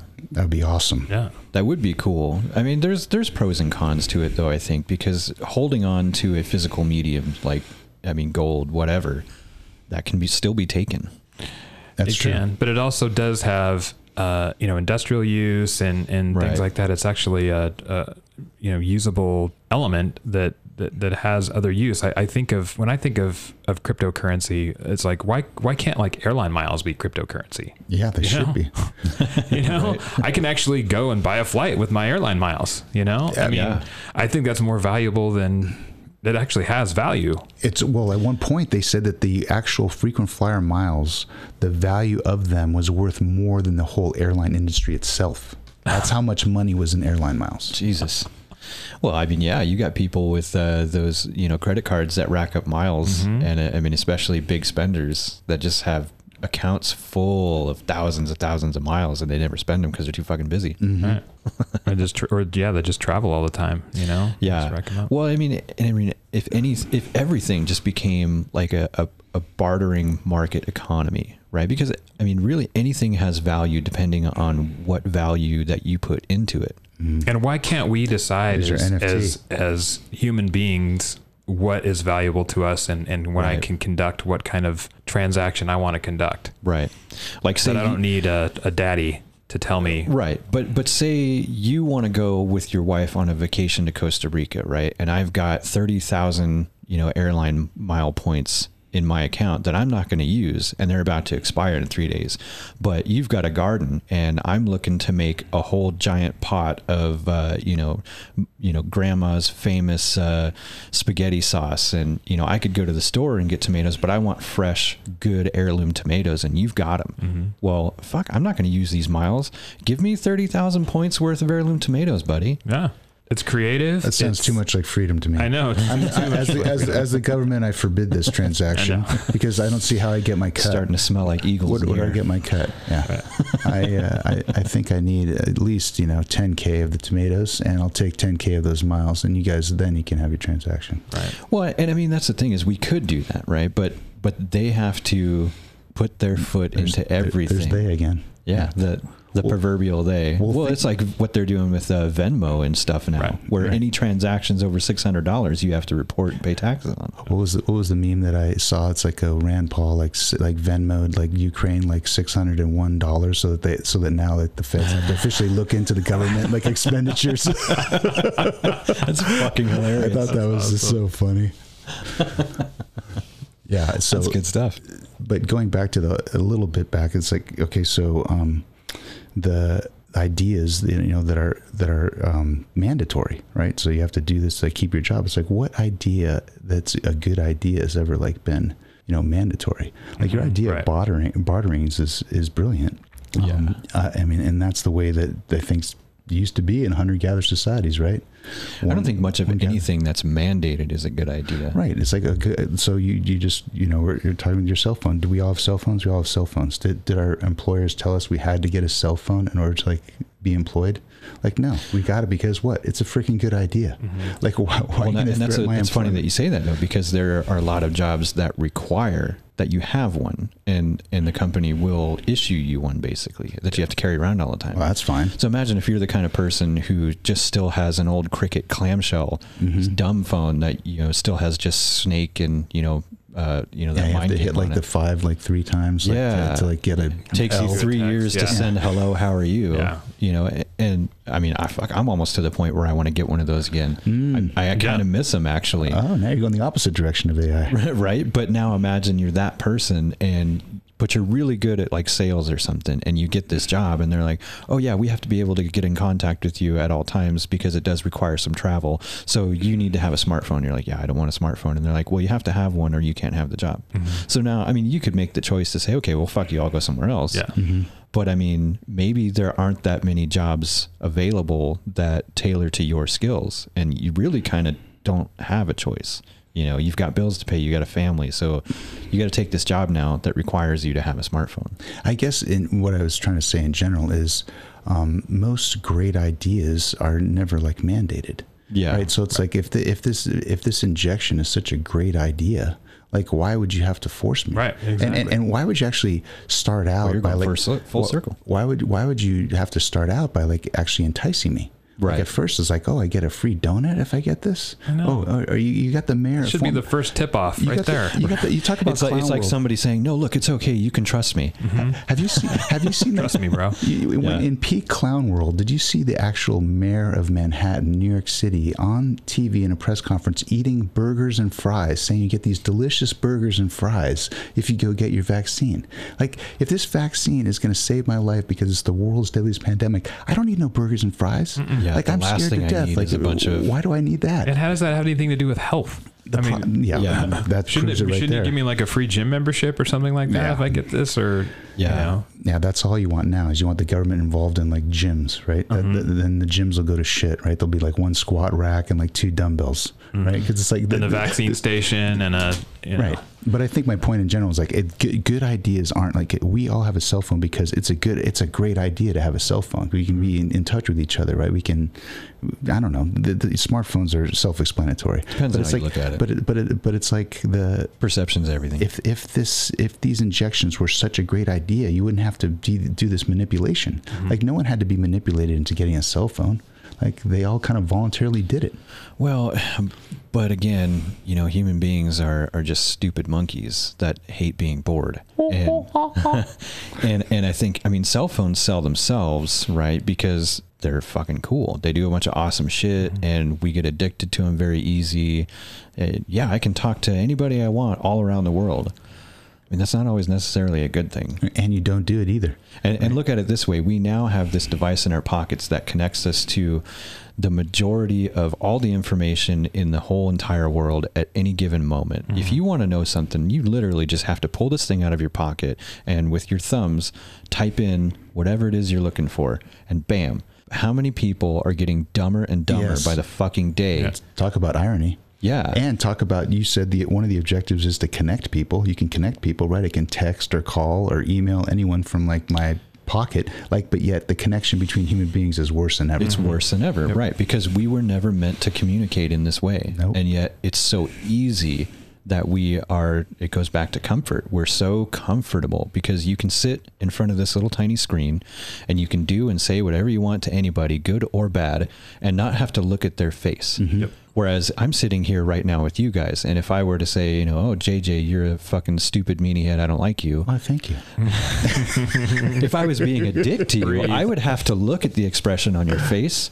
and see how my words have now affected you and how you feel about that. and risk getting punched in the mouth. And risk getting punched in the fucking mouth, which I should be if I'm acting like that, you know? And, and that's what people don't think about anymore is sometimes a good shot in the teeth is fucking good for you. Mm-hmm. Oh yeah, you can just behave with impunity. Yeah. I, am I'm just protected. Let me just talk trash because I'm on the internet. I'm a keyboard warrior. Yeah, I absolutely hate the comment sections in YouTube. They drive me nuts. Oh yeah. Well, my Beca- wife loves them. Like the first thing she looks to looks to. What's so funny is like why do why I don't what's the what do you guys think about the mentality of being of gravitating towards like you know the negative?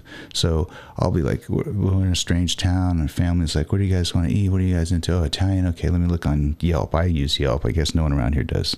But even let's just say it's Google. Mm-hmm. When you go oh this place has got four and a half stars. It's got like, you know, 3,000 reviews, four and a half stars. Let's go there. It's got to be great. Okay, let me see that phone. It's like, well, look at this one star review from four years ago. Mm. You know, Yeah. like, why do you go to that? Like, oh, there's something that, like, both my wife and daughter like the one star reviews. It's like, you know, I, I stopped even giving one star reviews. It's like, you know what? I'm going to, li- I'm going to listen to what my deceased mom used to tell me. If you can't say something nice, Right. So it's like if it's a five star experience, I'm writing a five star review on Yelp. If it's like a one star experience, I'm not writing anything. Like I Yeah. stopped that now. It's just like the on the, the YouTube comments is like you get you get those dislikes and it's like how can anybody dislike this? Yeah. you know, Yeah. it's just they're just people that, attention. They're just yeah. Well, and it goes, it kind of goes into why bullies even exist to begin with, mm-hmm. right? Because having the power to affect somebody's day and fuck with them mm-hmm. makes you feel powerful, mm-hmm. even if it's negative. So it, to be able to go on there and just say what you want to say and just be a dick, yeah, it, it gives you some sense of power. Like you've said something, you've put something out there because it is a lot easier to affect somebody negatively than it really is to have a positive impact. Right. You know, because unfortunately in this day and age, everybody's expecting negativity. It's kind of sad. And the negativity that you're kind of leaving out is instead of looking at a s- screen, you know, they should be looking at a freaking mirror and seeing like, you know what, if I'm going to criticize someone, let me criticize my reflection and see how I can actually get better.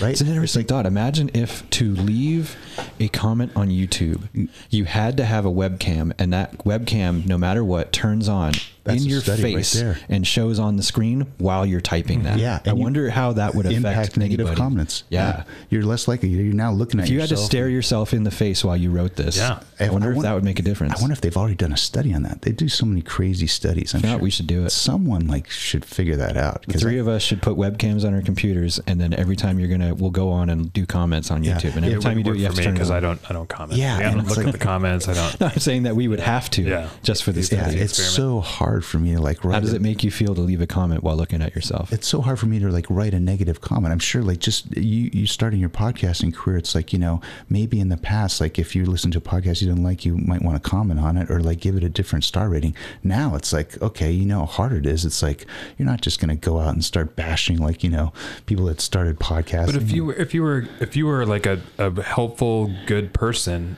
and Right. talk about this whole connection thing, is is like you wouldn't leave a negative review. You would go to the business and be like, "Talk, can I talk to the owner?" yes, This is my been was my experience. yes, right. Um, I, I, you have a lot of good reviews. It's probably a one-off thing, but just so you know, I, I wanted to tell you in person, Right. And they would totally appreciate that, yeah, Right. I'm sure. and you'd feel good about you know hopefully improving them. And, and Yeah. I- I mean that's the thing. The owner isn't always there, and people have a bad day, and it's just like you know, Well, anyway, you throw it, you know, honest, decent criticism. I mean, it, there's nothing wrong with that. Yeah. To go in and say, hey, look, you know, I, I feel like you were struggling a little bit in these areas, but here's the things that you did right that I was super appreciative of. You know, you guys handled this really well and the Mm-hmm. service was great and all that. It's just these kind of things, you know, in my opinion, you might want to work in them, you know, take that Yeah. for what it is. and you You're- can even send them an email. A lot of businesses, you know, Yeah. they have an email Yeah. address or whatever. It's you're not like, jumping on Yelp to just be like, well, these fucking pricks, Yeah, blah, blah, blah, exactly. blah, blah, one star. Don't ever go there. Right. But but in my opinion, I think the dislike and the negative comments are basically projection, right? Yeah. They they dislike themselves. They are negatively commenting on themselves, but when it's put on someone else, it's easier to deal with because then I can defer working on myself and mm-hmm. that whole Yep. personal growth Right. because I can put it on someone else, and then that also makes me feel temporarily like better. Like, look at me. I'm not this like disliked negative comment loser on YouTube. I'm like me. And so I'm like better. Yeah. But guess what? You didn't do anything. Right. Well, a huge part of it is, uh, you know, uh, uh, just attention. Attention. Absolutely. Yeah. Yeah. And that, that's a big part of it. Well, Pe- people just want someone to to look at them and say, "This fucking guy," and actually notice them because nobody ever does, because they live a horrible fucking life and they don't like themselves. if you were to show like a 2022 movie or just catch people up that were from the what from the 80s right? You just like transport someone from the 80s like you're in high school and be like yeah this character is an influencer. Hmm. You'd be like what the hell is an influencer? Right? Influencer. An influencer but that's like a that, that's like a multi-million dollar like job position career now right so, I- so be I a social guess. media influencer I that's guess. I don't understand but that's what I'm- influencers but- and what it is they actually do. but that's do. to your point, right? You want attention. Then Yeah. you start getting attention. Now all of a sudden you have like influence on other people's behavior. Right. Ah, now your ego is just like stoked, oh yeah, right? And I, I mean, I could. I mean, some people just have that that uh, charisma, and I, I mean, they're. I have to admit, a lot of those people are pretty talented uh, at what they do. Oh, yeah. And so, you know, manufacturers, companies want to attach to them and, and get the word out and all that stuff. Um, but for me, it's just again another an, an, another reason why I, I got to get off these things. Yes. I, I, just, I just I'm not here to just continue buy stuff and you know the whole consumption. Consume, yeah, consume, consume, consume. consume. Yeah, exactly. I mean, you guys, all of your talking is just reminding me of the movie. I'm sure you remember called Wall-E. Oh yeah. Oh yeah. the yeah. animated Wall-E. It's like Mm-hmm. they're teaching the little babies like eh, you know B stands for Buy n Large. was- you know, so- No, I was actually just thinking of uh, that '80s movie "They Live" with Roddy, Oh, Roddy. Piper. with the glasses. yeah, the glasses, and when he puts them on, he can see the aliens that are controlling us, and like Yeah. all the magazines and billboards and at TV and everything just says obey, Obey. buy, consume, breed. Yep. And then you take them off, and everything looks normal. That guy lives in the meme world.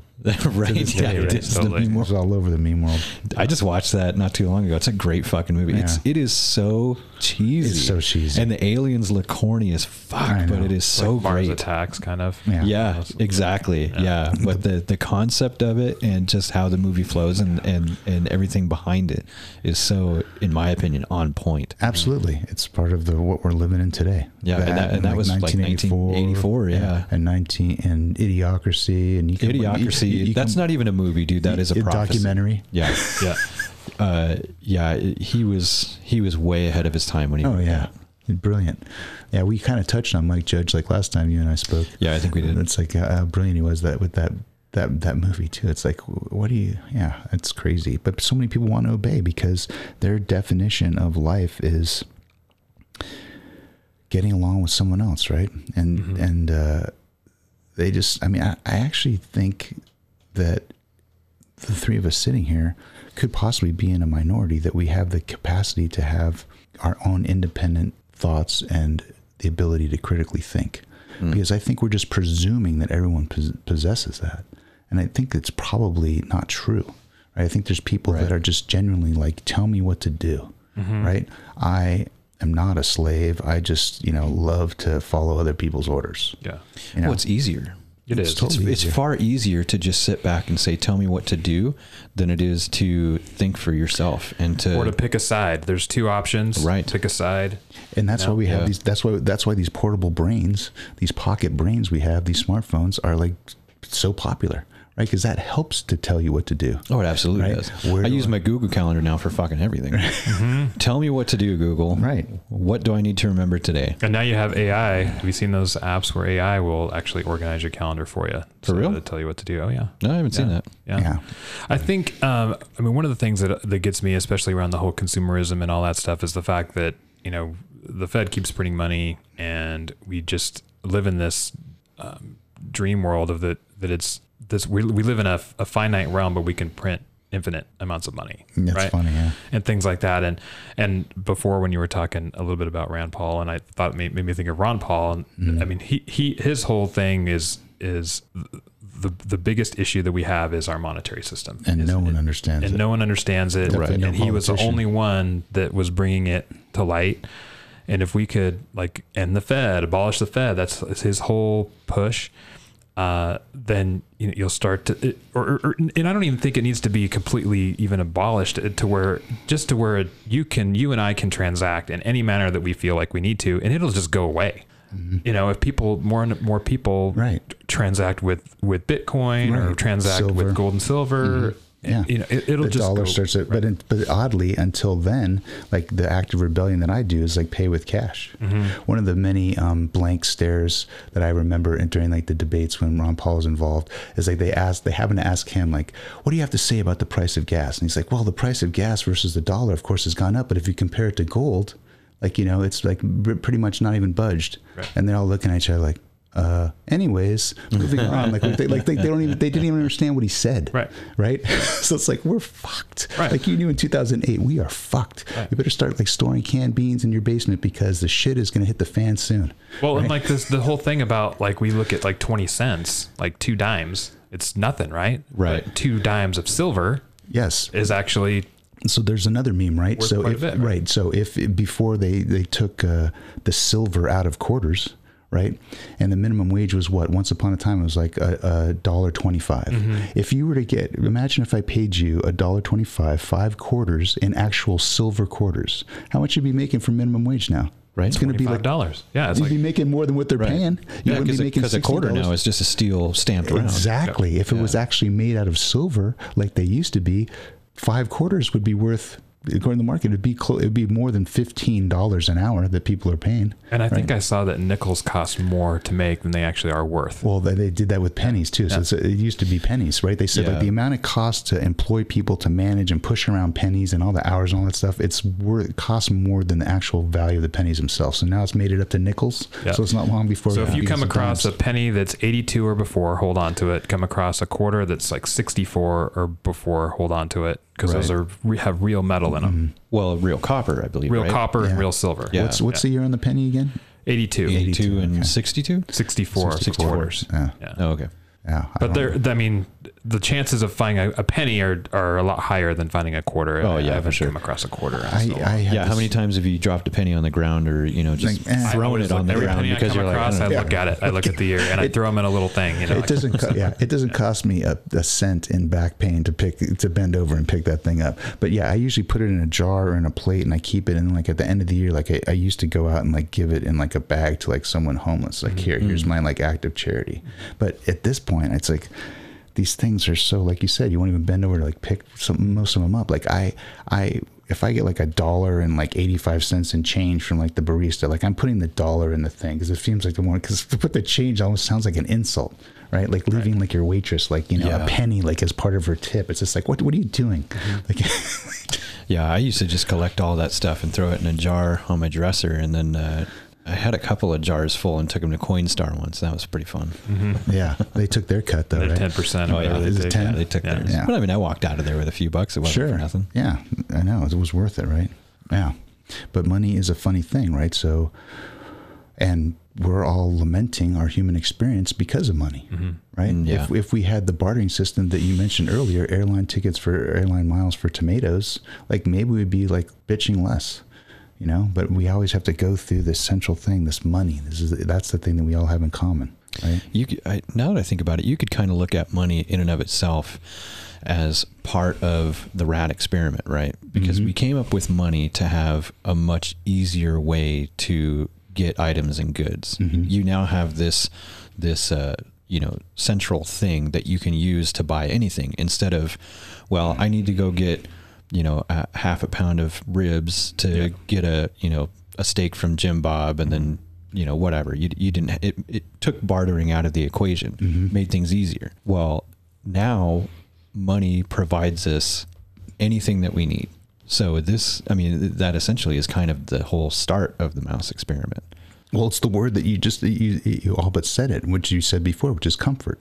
Money Right. actually is comfort, right? It's the Right. comfort of like I'm doing a transaction with you. Think about all the comfort that is taken out when you guys actually have to negotiate between airline miles and tomatoes, right? Because it's Yeah. like I don't need airline miles. I'm staying on my farm. I'm like tomato. Now you got all this, but as if it's just cash, Yeah. right? There's no cash Well, and I mean, it comfortable. Sorry, I a, keep bumping oh, no, you're fine. In in a in a modern society, really, um, we're the least comfortable when we don't have any money, right? hmm So cash is comfort. When you have to sit and think about like, fuck, how am I going to put gas in my car tomorrow? Mhm. Uh, how am I going to buy dinner? hmm But the fact that it's become such a scam. Yeah. Uh, you know, you look at the chart or whatever since 1913, the creation of the Federal Reserve, it's worth like seven or three percent. Right. Right. The dollar It's only has gone lost down. 93 percent of its value. Yep. You know, and and and and you look at uh, people that are retired, you know, people that are on fixed incomes, things like that. Every year they're losing money, Yeah.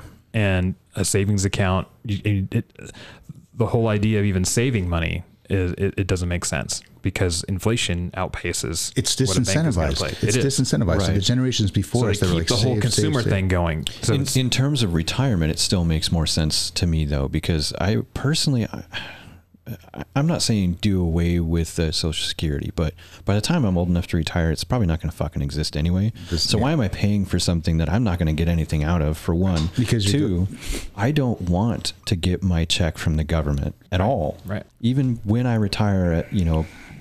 I fuck by that time I, it might be required to be like 75 or some shit even when I retire, like for one, I'm not going to stop working. I will probably end up with at least a part-time job at a gas station or something because I'll get fucking bored. Yeah. Mm-hmm. You know, if I'm not doing this full time or something, you know, even at that age. But I don't. I don't want to get a check from the government. I don't want it. Well, I don't. I don't want them touching my money. I don't want them saying like, "Oh, here you go, here you go." Mm-hmm. Mm-hmm. So to answer the question, why? Because if you don't, you go to jail, right? And someone else will have to pay for your like you know meals and incarceration, which makes no sense. Either But way, the so thing we all go to this- jail. It makes perfect sense. I mean, that's probably why half people go to jail anyway. There's a lot of people that I end can't up pay my bills. jail. Like, yeah. they commit you know small enough crimes to where they're not going to be like So super like, fucked, you- but they're going to go to prison and end up with three hots and a cot, and they don't yeah, have to do shit. Yeah, you didn't pay, so it's like, we're gonna put you in a jail so someone else can pay. But if the you're like, thing. like your, your, your, That's your the whole thing, I barred hotel room. Is that free room and board? uh, and I don't know what happened, but They Social even give you a Security- job, stamping license plates. Right, right. And, and I, I don't know why when Social Security became uh, considered an entitlement anymore. And yeah, I don't want Yeah. the government to be paying, uh, Right. getting checks from the government, but that's my fucking money. Right. That You is know, so you're You're not getting it back. Well, so, Yeah. so the, that, uh, that they look on people on Social Security, you know, fixed income as fucking freeloaders. I know. Like, excuse me? Yeah. right. The- They put their money into that their whole Yeah, life. You, know? forced them to pay into this thing their whole goddamn working career, and now you're tell, calling them and you freeloaders? raided the fund, Right. You And- know, and you took all the money out of it. It's Exactly. not. It's insolvent. You dip your hands into it We did our job of putting the money in every two weeks or whatever it is, and you went ahead and just you know So from a business, from a business, horseshit. So from a business standpoint, right, from a financial monetary standpoint, does it not make sense that these people on entitlements that have put money in and are expecting money out should decrease in number? You want low, you want less of them, right? Yeah. You want Yep. them to retire, get one social security check, if that, and die. keel over. Yeah. Right? You want them because you don't want to pay them back Right. right? So let's make sure that a requirement to be in this assisted living facility is a blank packet insert, Mm-hmm. right? so it's like, right? So it's like, or we have the most unhealthy society we've ever had and Oh, so yeah. over the years as you're putting your money in you're just destroying your body and decreasing your longevity and you know our kids are supposed to have less longevity than us Right. so oh yeah, mean- uh, it's, it's the first time. This is the remark. Maybe we discussed it off air, but it it seems to me the first time where youth is not envied. Like every other generation, like No you, can, shit. you can you can you can watch like It's a Wonderful Life, and the- and like the old guy smoking on the porch is like, oh, youth is wasting on its own people, Right. Right? Because it's like if the, that that's the old saying, right? Youth is wasting on the young. It's like, would you want to be young now? Like this, kind No. of the world that they are that they are going to be in. Like you said, their longevity is going to be less. It's just horrible. But getting back to the Social Security thing, again, another little plug for private versus public. If you were to take that same amount of money and invest it in a private company, mm-hmm. how much you think you'd be getting when you retired? Close to a million dollars. Right. Now you're lucky to pull out 200k. Mm-hmm. Yeah. Like if and we're we would be lucky to pull out 2k. Right, and what's but two people k aren't going to be smart worth enough it to put it in themselves you know course i mean smart because they don't teach it in freaking school Right. you Yeah. know i mean it's yeah Right, because they teach nothing practical in school except for, like George Carlin said, just how to be a slave, be smart enough just to be know how to push the buttons. Yeah. Getting back to license plates, he also had a great thing on license plates. Can you imagine being a prisoner in New Hampshire where you're stamping out on the license plate, "Live free or die"? I gotta take a bathroom break. Yeah, no problem. Yeah, uh, George Carlin was a fucking genius, man. He really was.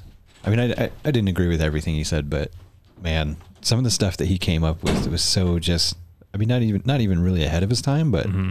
I mean, that guy knew how to just just punch it, you know. nobody was It's just- talking about that stuff really right Yeah. i mean they Not really. I mean, you had like a little bit but you had like Dice Clay, you know, it was Mhm. just, I mean, vulgar and hilarious. But yeah, there wasn't a lot of people other than Carlin who was actually hitting the nail on the head with a lot of that stuff. right what about hicks wasn't Oh yeah, Bill Hicks. Bill Hicks, yeah. yeah. he did. yeah Yeah, he was great. Mhm. I, I love that joke of his where uh, you know he talks about um, you know drugs and how uh, everybody thinks you know drugs are bad and all this stuff, and he's like. He's like, well, if you don't think drugs are a good thing, then go, I want you to go home right now and I want you to take all your albums, all your tapes, all your CDs, and take them out in the yard and fucking burn them. Because I'll tell you right now, all of those great artists who've made all that wonderful music that has enhanced your lives over, throughout the years, real fucking high on drugs. that is fucking awesome yeah, Hicks is great, man. That's too bad that he died. i know I, I can't remember how he went. Uh, it was either uh, I want to say it was uh, liver cancer or something. Um, yeah, Joe Rogan. Uh, he talks about meeting him just shortly before he died, or what was it? Was it him? I want I want to say it was Joe Rogan. I think Joe Rogan met him too, and then there was another comedian that. it was That- like in the 80s, wasn't it? That he died? Yeah, no, I no, actually, I think it was late '90s. Oh, was it? Yeah, it was. Uh, one of one of Joe's comedian friends talks about how he always thought that Hicks didn't like him. Oh, it was a Carrot Top. Oh. Yeah, he he did a show with Carrot Top, and Carrot Top talked about how uh, Hicks always did these jokes about Carrot Top, and you know the the jokes were kind of making fun of him and putting him down a little bit. So, excuse me, he always thought that Hicks didn't like him, and one of the last things that Hicks did before he died was he came to one of Carrot Top's shows, and he caught him, you know, in the in the back by the green room, and you know, shaked his hand and you know all that stuff, and was like, hey, you know, this is a really good show, and Carrot Top was, uh, he was like, I always thought you fucking hated my guts because you always did those bad jokes about me, and he was like, no, I didn't hate you. He was- you were just easy to pick on. We're comedians. That's what we do, buddy. Right, right. He's like, no, I think you're actually great. Your shows are phenomenal. Mhm. And then he died like a week after that. That's that's insane. That man. is. Could you imagine like somebody that you look up to who you thought your whole life didn't like you, and then the last thing that you get from him before he dies is, no, you're fucking great. Right. That's the thing about comedians. and- And they say that, right? I'm just joking around. But Well, why are jokes funny? Because in Yeah. in almost all of them, there's a bit of truth, yeah, right. right? Otherwise, you Well, can't yeah. relate to it. Yeah. But I mean, when you think about it, you know, your your true friends, Oh, yeah. they know the most about you, and your true friends, they don't give in to your bullshit, right? Mm-hmm. They're going to call you out on everything. Absolutely. So I mean, especially with guys, I mean, we fuck with each other the most because mm-hmm. we like each other Right. and we know everything about each other, Right. Yeah. and it's funny, The ones we don't really like, we're like, yes, sir. Nicknames and right? all that stuff. Yeah. yeah. Hey, so Bill Hicks has got a great clip on like the. It's not that long. It's called "It's Just a Ride." Right? He's the one who said it's just a ride. Mm-hmm. Right? So you ever you ever get worried about life? If you have anxiety, you should just take take a look at that clip because it's like it's it's classic. It reminds you. Right, if you're all worked up about, you know, I gotta live longer, I gotta wear a mask, I gotta do this, I gotta do that, whatever it is. Oh yeah, there's one. Yeah, it's fantastic. How long is that? Two. Two minutes. 67? It's worth it though. He's this is fantastic. I don't- When I I, don't think know. of Bill Hicks, I think of this. I don't know if we'll get a. I don't know if we'll get a, a copyright hit on that. Uh, maybe. If I There do, I I a guess we'll cut it out. Is there a point to all this? Let's find a point. I love Bill Hicks, so I guess it's worth listening to. Yeah, he died February Is there a point to my- 1994. I would say there is. I have to. We were just talking about The that joke that like he did about at an amusement drugs park. Yeah. To go on it, and how uh, how if you think drugs are bad, go burn all your tapes and CDs. Yeah. Yeah. round and round. It has thrills and chills, and it's very brightly colored, and it's very loud, and it's fun for a while. Some people have been on the ride for a long time, and they begin to question: Is this real, or is this just a ride? Pretty And sure he had, uh, anxiety issues and stuff, too. To and they say, "Hey, don't worry." A lot of comedians afraid, do. ever, Mm. because this is just a ride, and we kill those people. Shut him up. We have a lot invested in this ride. Shut him up. Look at my furrows of worry. Look at my big bank account and my family. This is, has to be real. It's just a ride. But we always kill those good guys who try and tell us that. You ever notice that? And let the demons run amok? But it doesn't matter because just a ride. And we can change it anytime we want. It's only a choice. No effort, no work, no job, no savings of money. A choice right now Mm. between fear and love. The eyes of fear want you to put bigger locks on your door, buy guns, close yourself off. The eyes of love instead see all of us as one.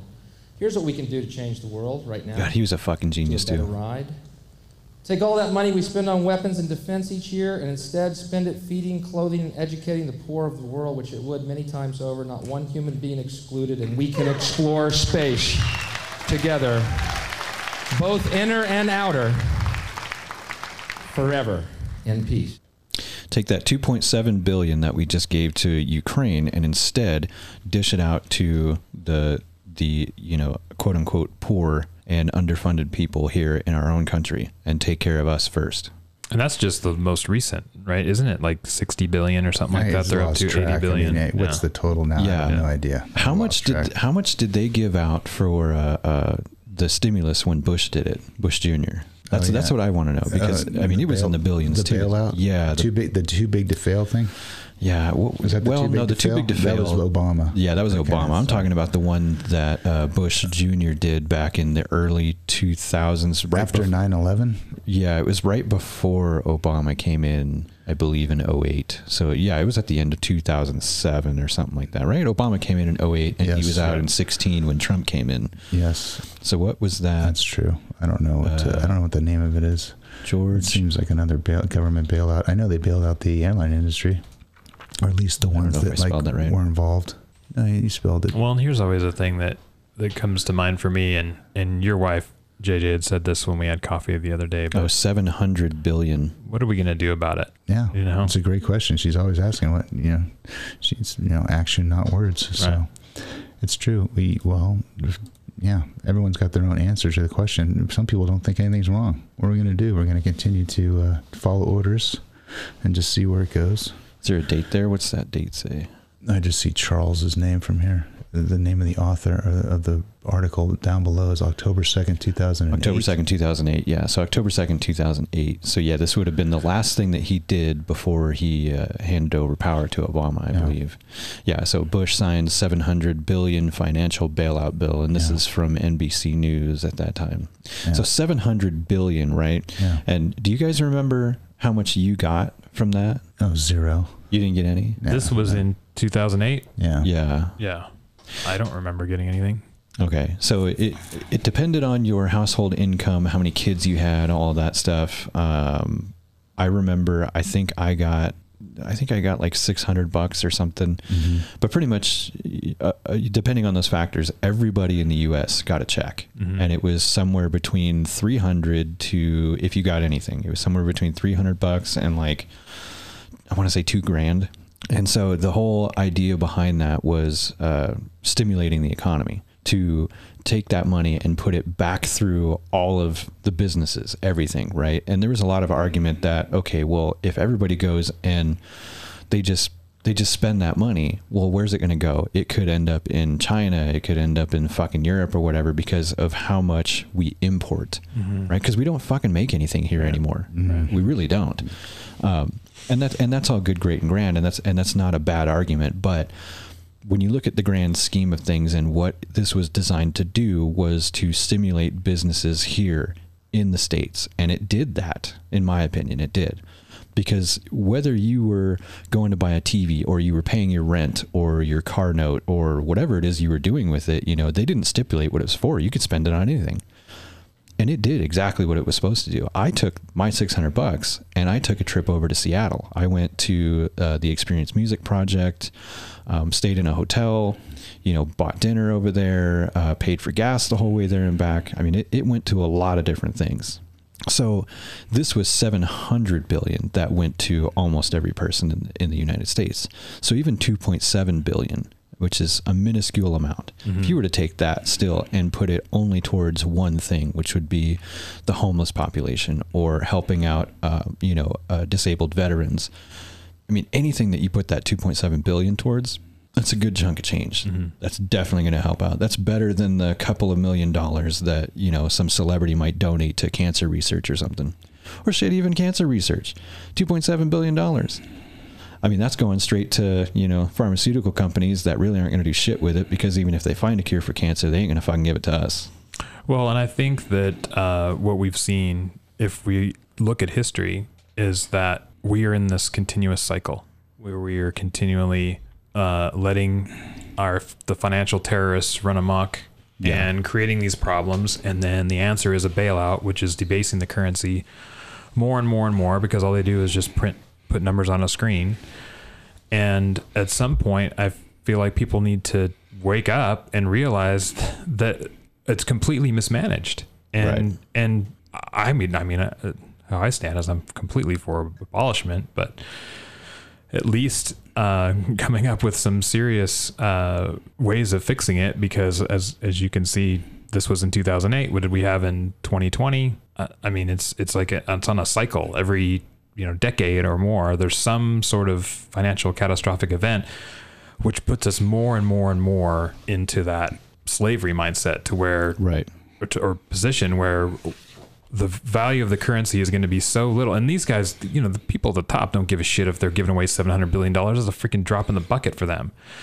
But for us, it's a lot of money. And so we're going to be the the dollars are going to be continually de- debased, debased, debased until we get to the point to where we are literally slaves, and and oh, they yeah. are at the top. And Yeah, when you look at the trillions of dollars that we are now in the hole on, right, and they just keep It'll never be paid back Yeah, ever. never. The thing is, is that our total financial system would collapse if it was paid back because it's all based on debt, and that's the whole thing. Like Robert Kiyosaki says, and all that. It's it's and these guys have figured out how to how to um, work around it and become wealthy. Is that you become wealthy by by creating debt. I mean, uh, uh, you hear all these people talk about don't go into debt, don't go into debt, and and and I made some mistakes too, where I'm like, you know, I, I don't want to spread spread myself too thin. I sold all my homes and things like that, and it's just like, no, you should be taking as much debt as they'll give you, so that you can build wealth on that. That's the way the system's built. How many of those? Right. How many of those people that got Bush's checks for like six hundred bucks put them into a savings account? How much, would it be, how much would it be worth now? Zero. exactly. You know, it'd be worth. The- what- the interest rate's so low, so they're encouraging debt, right? Yeah. So they want you to be debt because when you're in debt, what are you? You're the slave that you just Right. described, right? Exactly. Yeah, And- interest rate is what like 0.5 percent or something like that. At 2008, I don't know, but the, but the, the thing is, they wouldn't do savings, right? They want, like you said, that it was intended to be put back into the economy, Right. And because so the economy only survives if it's there's this constant consumption. how much of that, Right. and, and when you Right. consume, what do you do? You pay taxes in most places. Like, so how much of that money is actually going back, right? Oh, depending on the state. I mean, in Idaho, six percent. So, So- everything that you buy, they get six percent of that back. Yeah. So, so that that's the whole like scheme. That's the whole kind of like scam of everything. And then, just by printing it more and giving it out to everyone, it's just like it makes a you, you did nothing right today except for like hold the twenty dollar bill like in your wallet, and then like you go outside after this podcast and you go to buy something that yesterday cost twenty bucks and now today it costs twenty two. Yep. Yeah. So it's like, what did I do? Tomorrow it costs I didn't do any. I didn't do anything. I wasn't reckless by spending. Meanwhile, if you have the unique monopoly and position of power, at, you know, at the end of the barrel of a gun, Perceived power. to, to tell to tell someone else, give me your money, which is in their money, and I can waste it right in front of your face by either sending it to another country to be laundered or to do some stupid research project. You know. Mm-hmm. Rand Paul every like year seems to do this. Like, and I think this year he did like the night before Christmas poem, and he like and he goes through all these things the government spends money on. Like, Mm. if you had to li- look at this list or hear this list moments before you participated in the voting ritual, like you would probably be changed. Like you know, you okay, show up with your te- your check. Don't have it like bleed out to you like every you know paycheck, so you don't like silently know like what you're paying. Instead, get all your money, come to the voting place Yeah. with your check, listen to the list of stuff the government's going to spend your money on. You're about ready to hand them, and then cast your vote. Mm-hmm. How do you think things would be different? Right. Right. Oh yeah, they'd be insanely different. Presume, presuming that you know there was actually election integrity. That's the that's the big premise, right? Which we know there's not. But the, you do nothing. You just you, you- getting back to retired people. They do nothing. They just try to skimp. They like avoided vacations. They work double shifts Yeah. and three jobs and they're just like totally trying to get money so they can finally retire because they've always wanted to do one trip to Ireland or whatever it was and then they get there and they find out like oh flights are so expensive Yeah. like I can't afford it anymore e- even though I like I scrimped and saved my whole life right so you just like found out like you're being released from slavery isn't as you're just in another cage Mm-hmm. You Right. are. You're- I let you're you out of this Yeah. I let you out of this cage you think you're free and you're in a bigger cage Yeah. Yeah. Essentially, we're all slaves. indeed And and there's a hierarchy to it. We you know we are slave to the lender, and the lender possibly is slave to the government, right? And the government is slave to whoever they owe money to. But unlike the people that you mentioned that are in the upper up in the hierarchy, right? That some people don't want to exist, you can't behave like them, right? You owe Right. your debt. Oh, You yeah. owe your debt. Right? Right. If you make bad decisions, if you decide you're American Airlines and because you have the great name American, you're mm-hmm. representing the whole country. If you decide that you don't want to have and pay for the tight security that, like, say, El Al has to try and f- fly to Tel Aviv, and you're not going to screen every single individual before they get on a plane, and someone hijacks it and causes not only your stock to crash, your plane to crash, your whole business to possibly crash and go bankrupt, right? You don't have to pay off that debt. Guess what? You go to the government and say, but we're American Airlines. You can't let us go out of business. Give us a handout. right? You talked Right. to us about this. Is we, we you wouldn't let our company fold if we went along with your little scam. Yeah. You there know? you go. Yeah. So, mean, so there, you, so there you go. So it's like you have to pay off your debt. A, a place, a, a, companies that are so big that they're too big to fail, they can make reckless decisions, and when they lose, they get bailed out. right. Right. Right. So you're the little guy. So this is why, like, even they, in this book that I just read, uh, the the democracy, the God that failed. One of his arguments is that, like in a kingdom, in a monarchy, at least, like it's the it, the royalty is under the same rules, laws, regulations as the people. Right. Mm-hmm. Clearly, we live in a society where the rich, the powerful, the politicians are not under the same rule as the people. Right. Yeah. Because how- who went to jail for all this financial terrorism? Nobody. Nobody. Yeah. Well, yeah. It, um, I've, I've brought this up before. I mean, uh, do you guys ever see that movie, The Big Short? Oh, it's Oh, yeah. fantastic. Yeah. Best Fucking- picture nominee if it didn't win. Yeah. Good margin call. Even if you only watch it for the part of uh, Margot Robbie in a bathtub, it's it's worth the watch. But uh, yeah, at the end As of she it, explains uh, what uh, subprime or something like that. Yeah, one of those things. Uh, That, that's that's what I love about it is because the whole movie, you know, they they talk about stuff that Anthony Bourdain explaining to you what, like you know, right. Most people aren't going to understand what's going on and all that. So there's several spots in the movie where they they bring in you know some celebrity or something, um, and they and they they pose as themselves mm-hmm. to explain in layman's terms what the fuck is going on, mm-hmm. and it, and that's what I love about it is because it is easier to follow that way. And it makes you think you're like, dude, are you fucking kidding me right now? Right. And, but at the end of it, you know, they just put a couple of, you know, the blurbs on the screen that you read and, and it talks about how it was like through that whole housing market crash and how all of that came to be and how they, they fucked up the entire economy with the bullshit they were doing is basically one guy, one guy who was basically just a pawn. He was a fucking scapegoat ended up going to prison. Mm-hmm. And we're talking like rich guy prison where there's tennis and TiVo and probably catered food and stuff. Mm-hmm. Sure. I mean, he's not, I guarantee sounds he like wasn't- retirement. Yeah, right. I guarantee he wasn't having a bad time. Mm-hmm. Uh, yeah, that's insane to me that they knew what they were doing the entire time. They knew what they were going to cause. Maybe not on that scale, but they knew it was wrong. Mm-hmm. They're they're selling subprime loans to people that they knew couldn't afford them once they once they're expired and hit prime. They knew they couldn't afford them, and they sold them anyway because they were making so much money. But not just that. Once it collapsed, right? Yeah. Once they waited for the crash, they made their money when everything was going up, right? What did they use that money for? Now the market goes down. Let's buy all this land. Mm-hmm. Let's buy all this property. Yeah. So now we got the good of both ends. So now what was once cash that we made by being predators on all these like poor, like, you know, people that didn't know any better, right? Are now being converted into land. Now we own the land. Right. Right. Well, in the middle of that is is the whole fact that yeah, they sold those subprime loans, but then they packaged them as a you know They high pack- quality yeah. investments. So people They packaged their- them as triple A investments, Right. and they weren't. So- they were and they weren't. built on garbage. and they were built on garbage, and then so people invested in them, regular people with Yeah. their retirement funds and whatever else. Yep. And then they just got fucked. And So it wasn't just the the homeowners that got fucked. It was everybody. Right. Everybody got fucked, Right. except for the guys who were smart enough to see what was going to happen and bet against the Mm-hmm. market. Right. The big short. Right. Right. The eccentric uh, physician who likes heavy metal. Right. The the barefoot uh, Christian Bale character. Oh, yeah, yeah, yeah. Who's you know people had to be patient with him, but he but he finally he finally came around.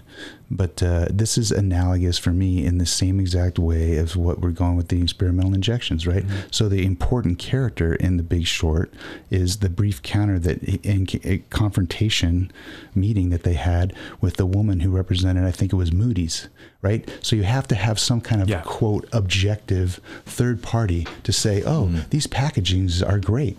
Right? These are really triple A rated when the truth of the matter is they're like B. Right, or they're low, or they're Oh, yeah, worse. they were- they right? were worse So you're so you're basically like putting a piece of dog crap, and you're making it look like this is shiny, like great toy, this very valuable Right. thing, right? But You're you- wrapping cat turds in gold leaf and the- selling them for the, know the person, but the person that's saying, right, the supposedly objective third party, Moody's or whatever their competition was, she admitted that like we have to give them a good rating, otherwise they're going to go to our competition and they get the rating. So they have to give this thing a good rating. They're getting a kickback to give the good rating, right? Yeah. It's like like uh, if you're into cars, which I'm not, but you like do car and driver. It's like, well, they have ads in this thing too, right? Like the, the, this ad by Chevy, it's like three page ad. It's like, no, oh, no wonder like the new Corvette's got this five star like high rate, but no one puts that together. Right, no one puts Right, that together. yeah. It's like, oh, look at this new thing on the on the Corvette. It's fantastic, and it's a Chevy loving magazine. When they are billing themselves as being objective, mm-hmm. third party, we're going to do this independent review, right? Much like the CDC, right, or the FDA, where it's just completely funded by the pharmaceutical company. Right. So it's like, of course, right? You know, you, you, it's even Sony got busted like years ago. There was a fake, these fake accounts that were created to give Sony movies these huge high star ratings, right? So it's like everyone goes on, they look like, wow, this Sony movie, they don't know it's by Sony, but this movie is like really great. Well, if you extrapolate, they finally found out all these bots that were Yeah. created by Sony made it look good. There was a there was a big deal on uh, Amazon with that too, which they ended up finally cracking down on, getting rid of all these uh, you know fake ratings and reviews and all that shit because people were using bots to go onto their store pages and leave great reviews and high star ratings on all this just Chinese junk that they were fucking selling. and that's the equivalent of like Moody's in The Big Short saying like this isn't junk, this is actually very valuable, this is AAA, right? Right. So ever, so then that allowed the whole charade to go on, because if the market could actually see nakedly for what it was, you'd just be like, what what is this crap? Mm. Why is this valued so highly, right? and then the crash would have been not saying it wouldn't have occurred, it may have been less intense, right? But it's the thing is, is it is that nothing nothing got done to rectify it. So we're There's we're no build, we're building on that in, event that that yes, there's still all of those bad investments or whatever that that are still on the books that Right. haven't been dealt with. Yeah, and, and And it's just building and building and building. well, and I don't know if it's I don't know if it's true. I haven't looked into it, but at the end of that movie, they were saying that they're doing it all over again. They're uh-huh. doing the same exact thing, just with a slightly different set of rules, and they're calling it something different. right. So it's just a matter of time if that's true before it happens again. And you can see it. I mean, how how long can the average Joe survive with how much food costs now, how much rent costs now, how Right. much gas costs now? I mean, They want it day to day because that's the way a slave behaves. Come to me every day, big daddy government. Right. Open your hand. I'm going to give you universal basic income. I'm going to give you just enough to survive for the week. Right. Come back to me next week. And as far as I'm concerned, keep going back to your slave job. Keep pushing those buttons Mm-hmm. Yep. and keep making money for me. 'Cause I'm your meanwhile, we'll have daddy. AI do your job in next year. Yeah, Right. Next so year, then- AI is going to do your job. And so then Yeah. you're out, and I'll show you like how much we care. and then about we're going to have to move you to the uh, you know the camp over here because you can't afford you you're, Yes. you, you you you can't uh, you know qualify for any of these new jobs. which won't be a white collar prison, like Right. you mentioned. We'll- we'll It'll put be a FEMA camp. Yeah, we'll we'll keep you over here. We'll keep you sheltered and all that stuff, but you won't.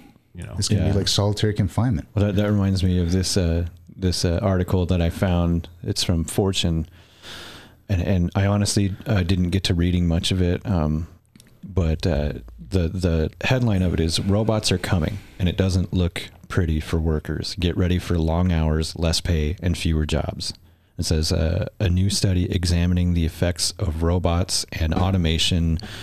Uh, that what is that? The Chinese make this bigger. Labor can see it. market Chinese shows- labor market shows workers are under fire. Which, I mean, if this is just talking about the Chinese labor market, okay, sure, but it is talking about Americans, and it says Americans who worry about robots taking their jobs are just quote fear mongers who've watched too many movies, right? And so it's asking a question. But it says artificial intelligence (AI) uh, automation and robotics will boost workers' productivity and spur economic growth while creating new, higher paying jobs, or at least that's the argument.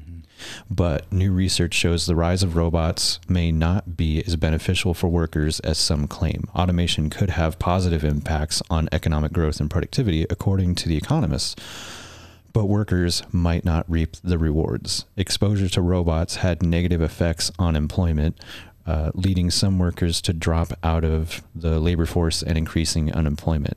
So uh, the way that I look at this, what they're saying, you could liken this to, um, you could liken this to the, uh, you know, the ever evolving problem of illegal immigration.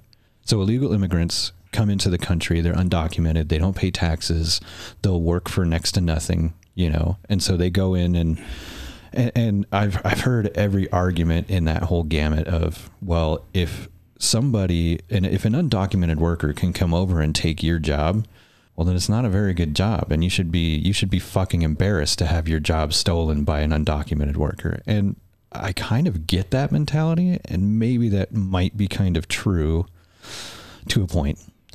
But when you look at this whole thing with robots, that that's kind of the same thing. Because if a company can just if they can just pay a to buy a bunch of robots who can do what you can do, and they don't have to pay it, they don't have to give it lunch breaks, they don't have to give it uh, paternity leave, they don't have to give it time off to go on vacation and relax. They don't have to go to a bathroom to take a dump Yeah. on their break. Yeah, exactly.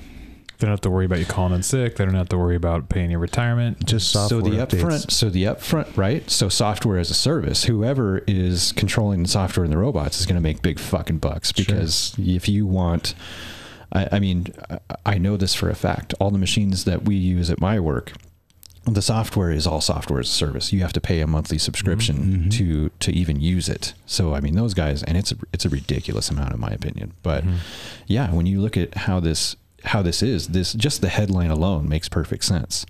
Because now the upfront cost for these machines may be in the in the hundreds of thousands if not millions of dollars range. It's an upfront cost. But when you look over time at the savings by not having to pay um, not having to pay you know taxes on on all these workers, not having to pay their wages, not having to pay for all of their benefits, not having to pay into the workers' comp Right. and workers' comp claims and everything Social else. security and all that. Oh yeah, everything else that goes into having to have employees work for you, then this is worse, in my opinion, than illegal immigrants. I would almost rather now have illegal immigrants come over here and take these jobs. Well, well the, that, then the, the question would be like, why is there? Why are there so many illegal immigrants like rushing into a country that's like soon to adopt AI?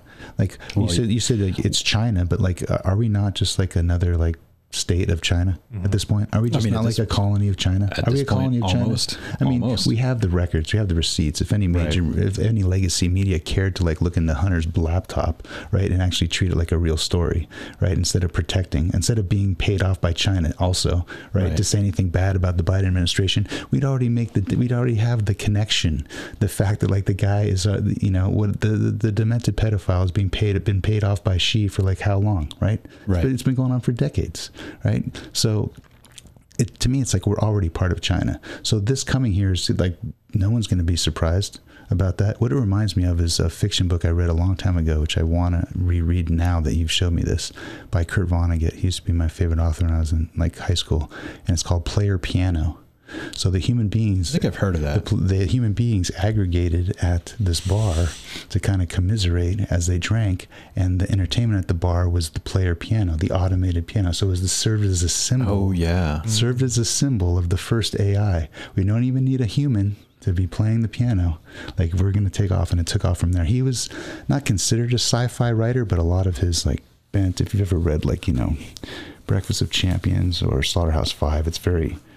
It, it has a lot of sci-fi type overtones, but player piano is what this reminded me of. Yeah, it's That's ki- that's kind of a funny thought that the player piano you could think of as actually the first computer, long before they built that giant one at, at, at what is it, MIT or whatever that took up an entire room. IBM or yeah, Yeah. IBM, Watson. Yeah, yeah, that's that's that's crazy to think about. Yeah, so it's so I think I might revisit. I don't read much fiction at all like these days, but I would go back and read. That's not not that long, but yeah. I, I, so I don't, it's confusing to me. Like, why would you want so many hu- more human bodies in this area if you're just going to end up replacing them with machines, anyways?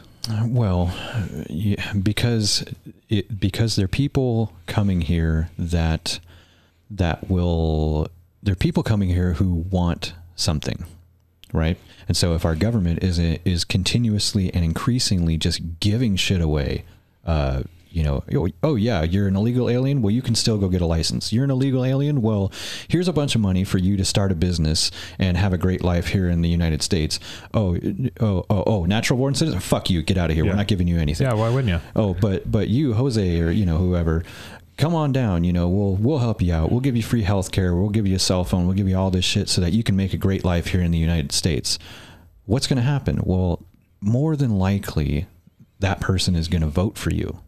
And that's what they're doing. They're they're bringing in people that are going to vote for them so that they can try to hold power. But see, I don't even know why that's necessary because when you can get 81 million votes while staying in your basement because everything's mail in now, mm-hmm. right? When you can have like a stroke and be a vegetable on TV in the state of Pennsylvania, right? And like wearing a hoodie and like just basically barely utter like complete sentences, Well, if right? you and, could and win technically- because like 56% of like your votes were like mail in votes. Well, if you right? could technically get every vote that you wanted to just by hacking into some Dominion voting machines Right. and then conveniently burning them in a fucking warehouse fire, I mean, yeah, so- why do you need all those people? Right. So I'm But you can't you can't be that obvious about it. Come on, JJ. I'm trying to, but I'm trying to drill deeper. So, we, so we don't, we don't really need them as a labor force because we're going to have AI doing these jobs anyways that they would do, Right. Because they're all low skill. We, we're presu- we're stipulating to that. At low skill initially, right? But who knows?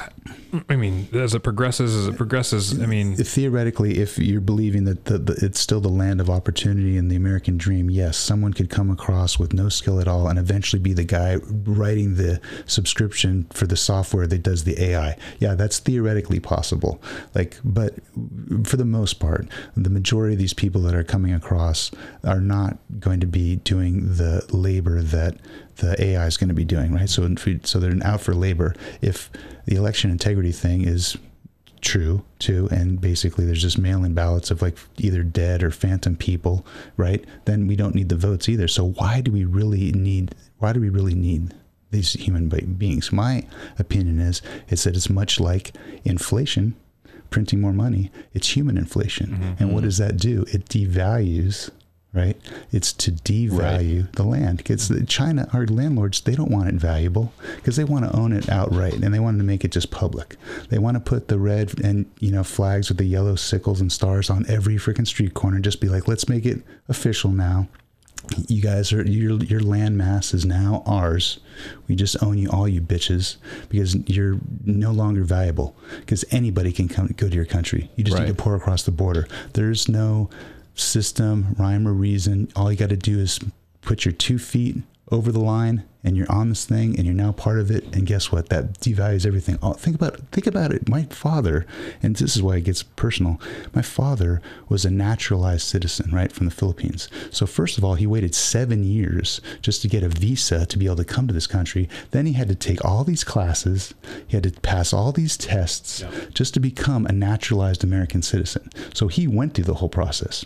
What was the result? The result was, and when I told him, like, hey, dad, why do you keep taking the Chevy to the shop every week? Why don't you just get like a Toyota like our neighbor does? Oh, he flew off the handle. I make my money in this country and I'm spending my money in this country. And as Right. he's yelling at me about how patriotic he is, because he flew the flag in front of the house every day, not just on Flag Day and 4th of July. And I looked around the kitchen as he's yelling at me and I noticed every single appliance was a United States made appliance. Back then, they, they actually made them in the United States. But I was like, wow, this guy's taking this thing really seriously. But now that doesn't matter yeah. right? It doesn't because you just walk across the line, you're in, and so I think it just devalues all of us. Well, and, and I mean that that whole thing is completely devalued at this point anyway because again, we don't make anything here anymore. Yes. I mean not much. Very little. you know and and if it is if it is labeled made in america when you read the fine print it's really just assembled here Yes, all the components are made in mexico and taiwan and china and Mhm. you know germany and all these other places yeah, they're assembled here even fucking harleys anymore they're not made in america they're assembled in america by Yeah. american hands but they're not made in america yeah. but the thing, and they're not hand you all right over there yeah, the thing, the thing is for for me though with the whole. I mean, I don't believe in borders or any of that stuff anyway. So, uh, but I do believe in people wanting to do the best they can for their families, and so, yeah, the the the the different programs and things like that that are available here can that can make their life better. I don't blame people for wanting to come over here, right? yeah I, I don't either and especially the chaos that we've created down there with the drug cartels and all that stuff. It's, Right. it's just it's just created an environment Right, where it's because like, we wanna- feed that shit. The U.S. government is one of the biggest drug and gun dealers in the world. Well, yeah, and the Mexican government is so corrupt as it is anyway. Right. Uh, you know, and so th- th- they're suppressing their people and everything, and so yeah, the- I, I, I, I it's no brainer why you'd want to try to do the best you can for your family. So, uh, for I mean, for me, it's it's it's we're, we're not going to to to solve these problems with with more government. It's it's just not, and and that's what people seem to think is, oh yeah, we'll do UBI and you know we just have to vote harder and all these different things to get the right people in there. But at the end of the day, I think we've seen that it's just a failed experiment and it's just run by criminals. yeah. Oh yeah, Uh, uh, getting back to my point about like the law is not universally applied because if it was universally applied, how many people that voted McCarthy in for like Speaker of the House would be in jail because they've all got criminal backgrounds. They're all basically criminals, but they can get away with it because they're connected. They're in the club, Right. right? As Until said. they until they do something they're not supposed to, and then they like what go to Epstein's Island. I haven't seen any of those people held accountable. Right. You know, the pimp was uh, held accountable, but she pimped apparently out fourteen-year-old kids to nobody. Yeah. I'm surprised that chick is still alive. yeah. Yeah, yeah, it, it's fucking beyond ridiculous to me how even for the smallest infraction, any one of us will, you know, if we get busted, we get, you know, I mean, from the most minor thing, a warning, but a ticket or end up in jail, fines.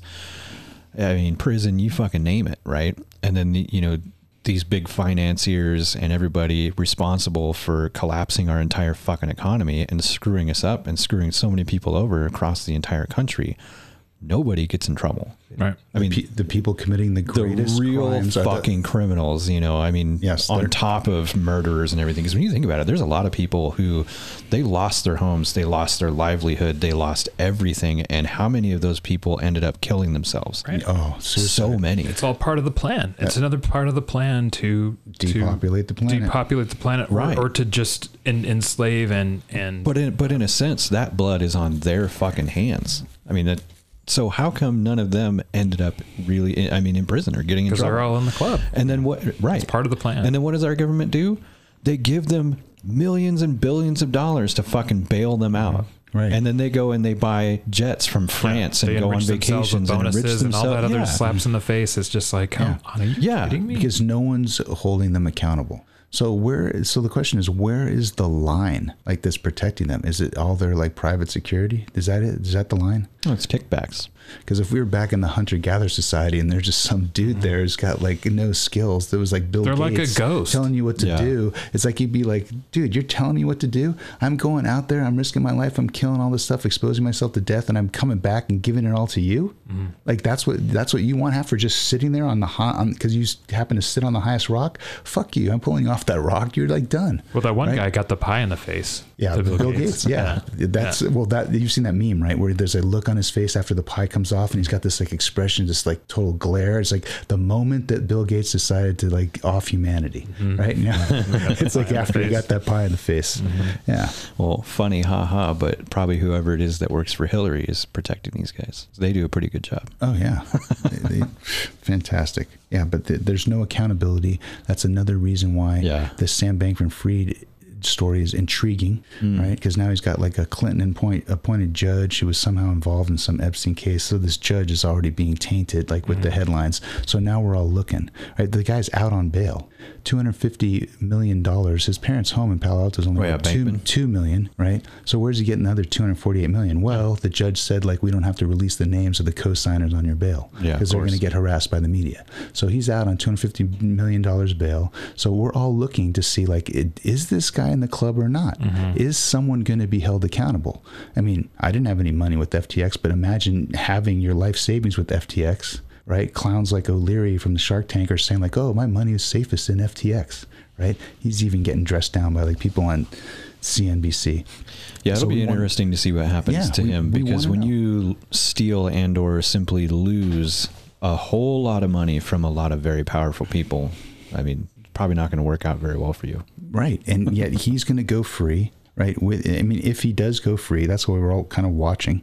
And he's with impunity. Meanwhile, someone like Tom Brady or Larry David, who spoke up on that behalf of the company, is now going to have to face like legal repercussions because they're getting sued. Yeah, what is what is Brady's uh, involvement in all of that? Because I'm not quite clear on that. Have you, you haven't seen the FTX commercials, like where he was on, like, oh, hey, look, and he's like, you know, he's like, he, he talking to like the bartender in Boston, and he like doesn't want him to come back to the Patriots and stuff, you know. So it's no, like, other other than when I'm watching football, I don't ever watch commercials. There's okay, so there's a there's a he was basically a spokesman for Oh, okay. FTX. So people are saying like, hey, you've, this is your reputation here. Like I invested my money based on your reputation, you know. And so I, but was he like a co-founder of some sort or something? I don't think so. I, mean, it's, it's one thing to just be a spokesperson where you're paid to say good stuff about something. I don't understand how that qualifies him to be in any way responsible for that. I mean, it's a job. That's what the too many lawyers are gonna like have to like adjudicate, Yeah. and figure it out. And it's the Because same with Matt Damon talking about all this investing stuff or whatever it is he's doing. You know, Yeah, whatever. you- he's he's an actor that they fucking paid to say cool shit about it. yeah, so this might be a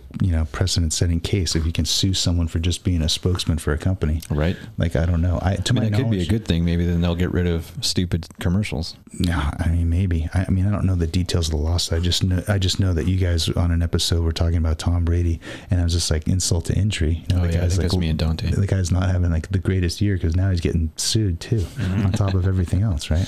Losing his wife, having a shitty season, uh, getting sued, lost a bunch of money. Yeah. Oh, there was actually. You know what? Now that you brought it up, there was a parallel that you guys, you guys really contrasted. You wanted to contrast the NFL with like the military. Somehow the military got brought up in the same kind of uh, thing with it, and and, and what I- That, that was that. I think that was Brady. Brady was contrasting something with. Oh, uh, really? 'Cause I yeah, haven't with heard the the NFL Brady with, uh, episode yet. military. Yeah, a lot of a lot of people were pissed off about how he, not only how he worded it, but the fact that he brought that up. It's like really, yeah, being in an NFL training camp has nothing to do with being in the military. You fuckface. Okay, so the, this is where I will draw similarities between the NFL and the military because how do they treat their veterans?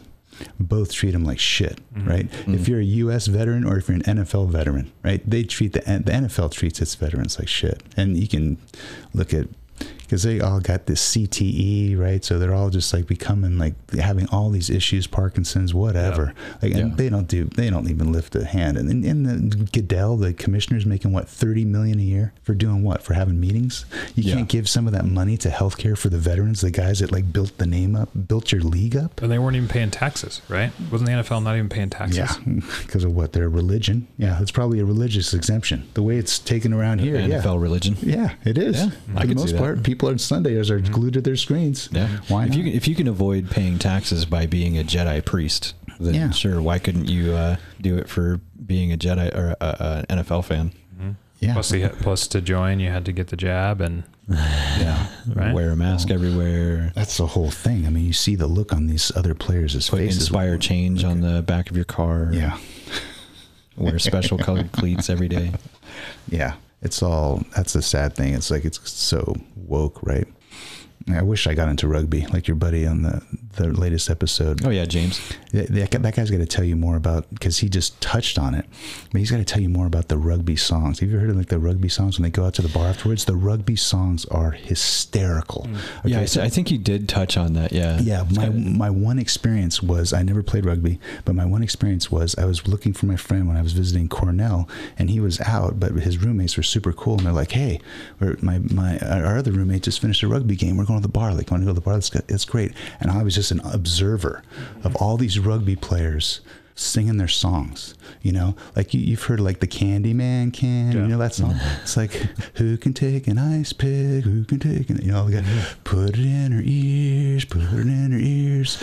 Ride her like a Harley as they fuck her in the rear. The S and M man. Like this is what they're doing, right? And then and then and then what he forgot to tell you is if they mess up a lyric, because everyone knows the lyrics to these songs, right? So they're all participating. It's just this bizarre, but it's so fantastic.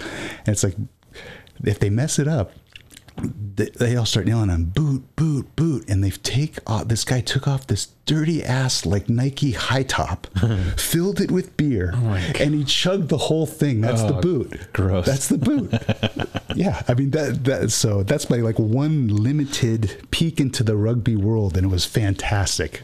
I was like when he talks about, it, he just like glanced at. it. I was like, man, I wish he told you more like details about like the bar parties afterwards, because just the one that I saw was fantastic. If well, hey, if he wants to come on again, sure. Yeah. But yeah, the NFL for me also is just this a time suck, right? Yeah. Your your Yeah. your podcast named Time Suck. It's like I'm spending three and a half hours like for this one thing where I find out later YouTube can summarize the game, all the big plays, all the scoring plays in like eight minutes. Plus, it's it's rigged. Oh, that's an interesting thought. So you think it's all fixed? It's completely rigged. And I mean, there's Sometimes I of sometimes I feel like that too a little bit.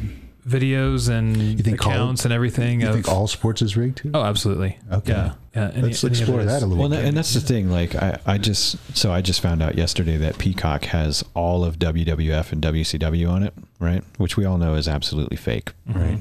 With the exception of the fact that those people are athletes. Yeah. Those guys, they train every day. Oh. They're lifting weights. The people themselves, the wrestlers, yes.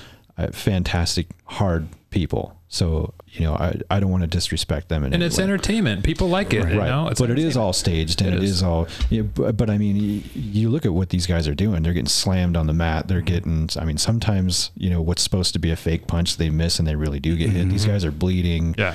So I mean, call it what you will. It's staged fighting, and it is just for entertainment value. But you know, it's fake, but it's not fake. Mm-hmm. So I will give it its due respect and diligence. But at least you know it. Yeah. Right. You know, when you see a guy who gets thrown towards the ropes, he hits the ropes, he bounces off, and then he runs all the way to the other side and bounces off those. And then he could stop at any time, but he keeps running all the way back to the other side. And he's just bouncing back and forth like four fucking times. You're like, dude, come on. Yeah. Now you're just showboating and you're really proving the point that this is fucking fake. Right. And it's funny as hell, but you know, it's almost like breaking that fourth wall sometimes. But the thing is, can you can you uh, can you go to Vegas and place a, a wager on WWE? I don't, I don't know. Can you? I don't think I don't so. think you can because but- it, because it's blatantly scripted. The outcome's Yeah. scripted. Like Yeah. I, I, of course, like all these human beings, these bodies, these athletes, these actions, they're totally real. Right. But the outcome's already predetermined.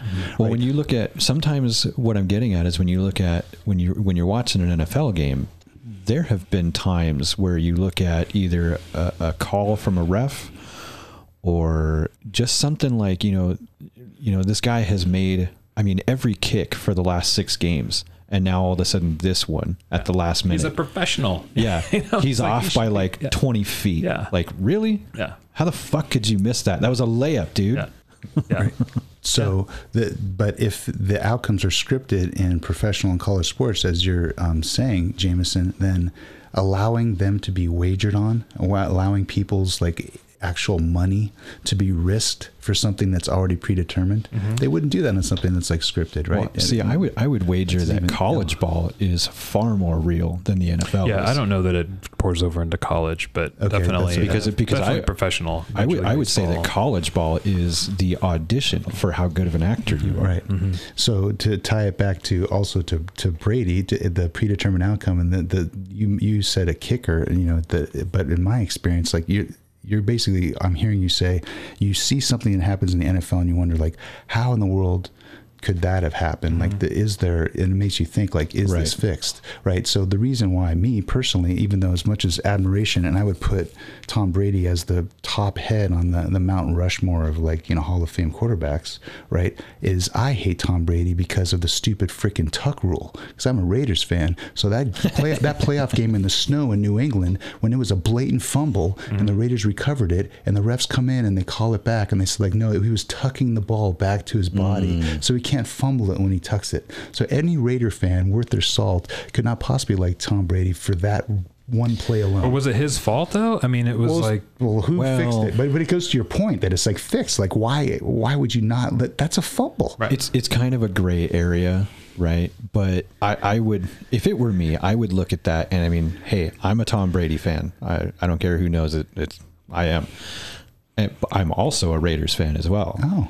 But to look at that, if I, being, uh, you know, completely objective as a ref, if I were to look at that, I would say tucking or not, if you do not have both hands on the ball and it's not at the body, then in that moment, you do not have full control of the ball. Therefore, whatever happens at the time during the tuck, not when it's tucked, if it gets knocked out of your fucking hand, it's a fumble, like it or not, buddy. Just take the hit and move on. Yeah, and that was a Super Bowl the Raiders. I would've gave it to the Raiders. The Patriots, the Patriots won that Super Bowl, so the Raiders. That's just another. Anyways, why am I so? why am I even talking about this? I feel like sucking back. it- I'm it- sucked back into the comes- Matrix, Jamison. But all it comes back to is Because you feel bad about the Raiders. it's the bread and circus, right? It's Yeah, the play that's that was been my run. circus. It's it's the it's the play that's been run since probably pre-Roman times. It's Hmm. it's the way it's a distraction. It's a way to keep the masses entertained and It's a cell phone.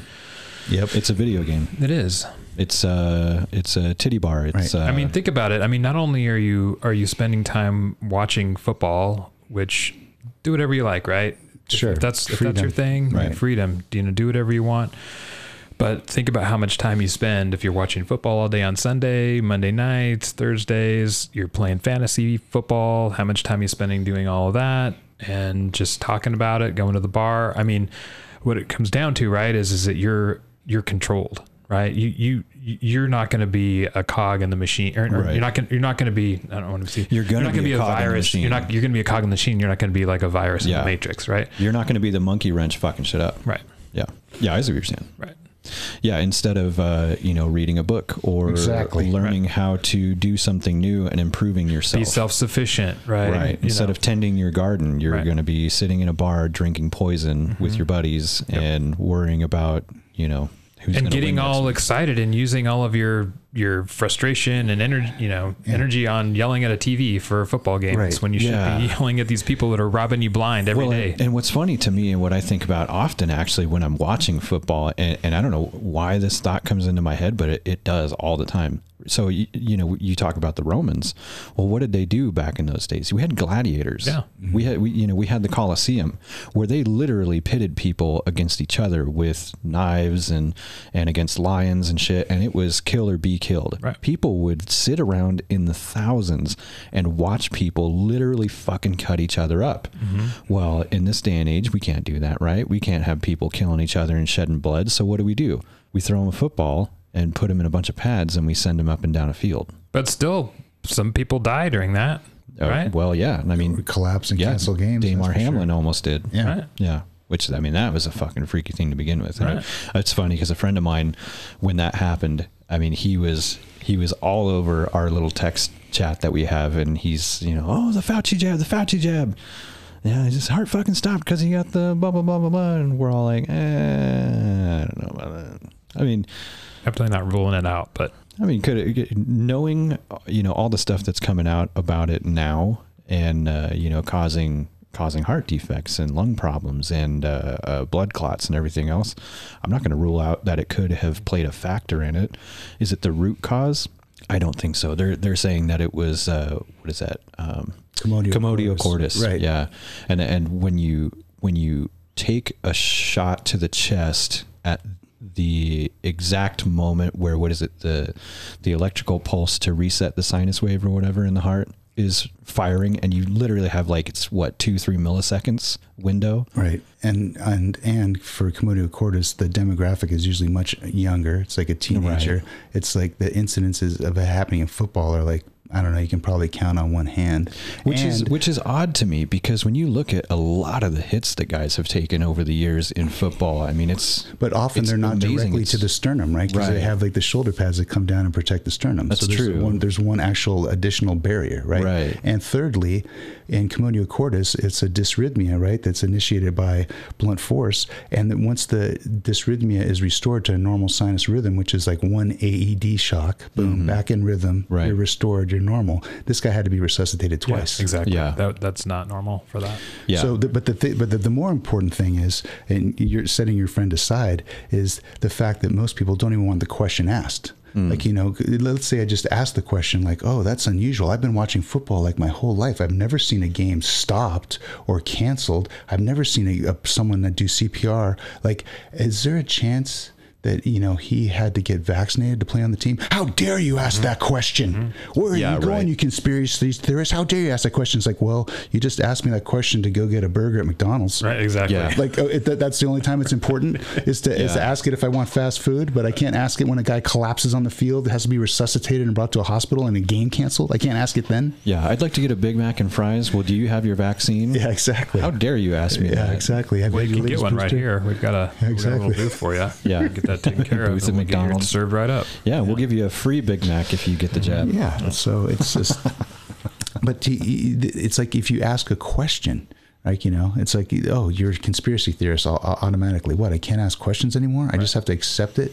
Yeah. Right. This is the whole. This is the other piece of it too. Do what we say or else. Is the whole censorship thing. Is it is the fact that you can't ask questions and and you're censored. Everything is censored for our benefit. And If it's not for our benefit, I don't, I don't, as a free human being, I don't have the ability to make my own decision, to be able to s- look at all the facts on both sides and be able to make a decision. No, Right. it has to be, it has to, we- we're doing this for your protection. We had to put these disclaimers on there and everything. And yeah, well, because more and more the proverbial they they don't want us to think for ourselves Right. and think freely and make decisions on our own. Well, the best slave is the one that is like deluded themselves into thinking they're free. Mm, Yeah. yeah. right. You're going to work harder now. Yeah. right? You're really free. You, you saw that uh, um, documentary, I presume, like the Monopoly, Who Owns the World. So you go to you go to. Mm, I you- didn't see that one. You uh, you might like it. So you go to the uh, you go to the gas station. You're like filling up with gas. You go in to get a drink. You're like, oh, Coke versus Pepsi. Here we go. First first rivalry, Coke versus Pepsi. I'm a Coke guy. I've always been a Coke guy, right? Get the Coke guy. Come to find out, right? Who owns Coke? Same people that own Pepsi, Vanguard and BlackRock. For they real? Own, they own the they own the freaking world. Like, Yeah. For real. So- so the Koch brothers own Pepsi too? This whole thing that you think is like us, and, and you don't think that represents politics? right, right. oh yeah, Democrat, Republican. Oh yeah, they're so different, Mm-hmm. right? That's why some people have already started calling them uniparty, right? How, Mm. how, how exactly different are they? They both want to send our money to Ukraine, getting back to that subject, right? Because they're both getting it back nice and clean. Right. So it's like there's Yeah. a, you think there's a difference, right? So it's it's just part of the bread and circuses. It's just not ath- athletes. The reason why I like NFL, the reason why I like Major League Baseball or would watch any of these things, NHL, is because what I'm actually watching is kind of like an amazing thing what another human being can do. Like jump like freaking so high, Oh, like oh, catch yeah. a ball, Yeah, or yeah. like you know run so fast, like you know. So so I'm en- enthralled by like the the physical ability of fellow human beings. Like that's a Yeah, fellow human right. being. I can't do that, but look, I can watch that. But yeah, absolutely, it's a total circus. Yeah, watching uh, DK Metcalf or Tyler Lockett just jump, you know, like six feet in the air or more, and just reach out and makes, you know, an amazing catch. You're like, fuck, I wish I could do that. That is amazing. Yeah, and it's just that alone is kind of worth it. But The, the sportsmanship ap- aspect of it and the athleticism. I mean, Yeah. really, I mean, that's that's mostly what I care about, to be honest. with you. Right. And the dedication, the discipline, everything that Yeah. goes into being an athlete Right. of that caliber, right? Yeah. So that's so that is one way to look at it is to watch you know these these uh, you know to watch these men who do have that discipline to to eat right every day and to work out every day and to keep themselves so in tuned and mm-hmm. take care of themselves to be able to do what they do, A- and you know on top of the entertainment value of watching these gladiators go out and smash each other up and score. I mean. Mm-hmm. I mean, there's so many things about it to love. But you think about it too, is and this is part of the part of the problem is is that they invest so much time and energy and and discipline and everything into it for years and years and years, right? And then you get to that level, and it's like we might ask you to drop the ball one time, or we might ask you to you know yeah. miss that tackle, we might ask you to throw a fight in the third round. right, you know, right, exactly. well, that was a, that was. And a- if you don't, there's the door. Yeah, right. We'll get somebody else here in two seconds that'll take your spot. yeah.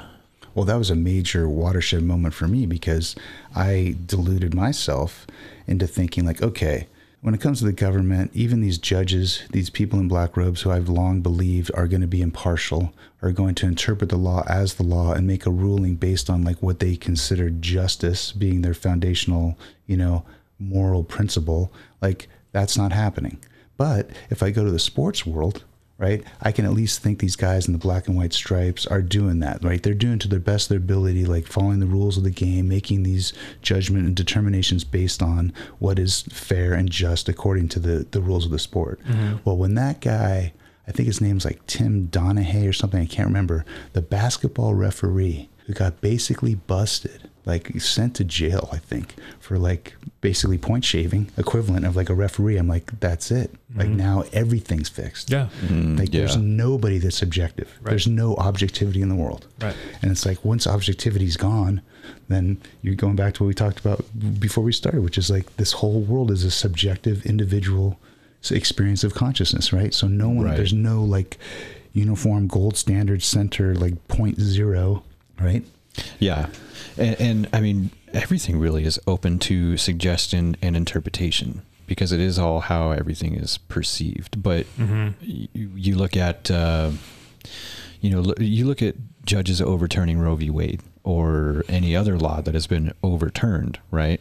So to say that, well, this law is in the books and this is how it is, well, that could be changed, right? And it's dependent on any other judge's interpretation of the law and what they feel it should be. Because the number one thing that I always say that anything comes down to that is, I mean, it's, yeah, you could say it's kind of a fundamental problem is that everything that we do depends on how we feel about it. Often, even though we try to be objective, so often do we fail. And things are determined by how whoever is making the judgment at that time feels about something. When that may you know their their judgment may not necessarily coincide with what actually is best for the people. Mm-hmm.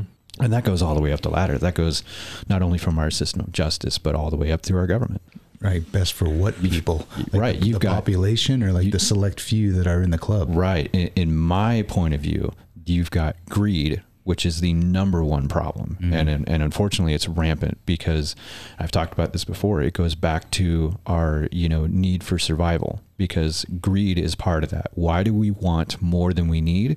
Because we're always looking for that way that we can survive and not have to worry about survival. We want to be comfortable. We constantly seek comfort so that we don't have to worry about going out with a spear and, you know, hunting for our dinner every day.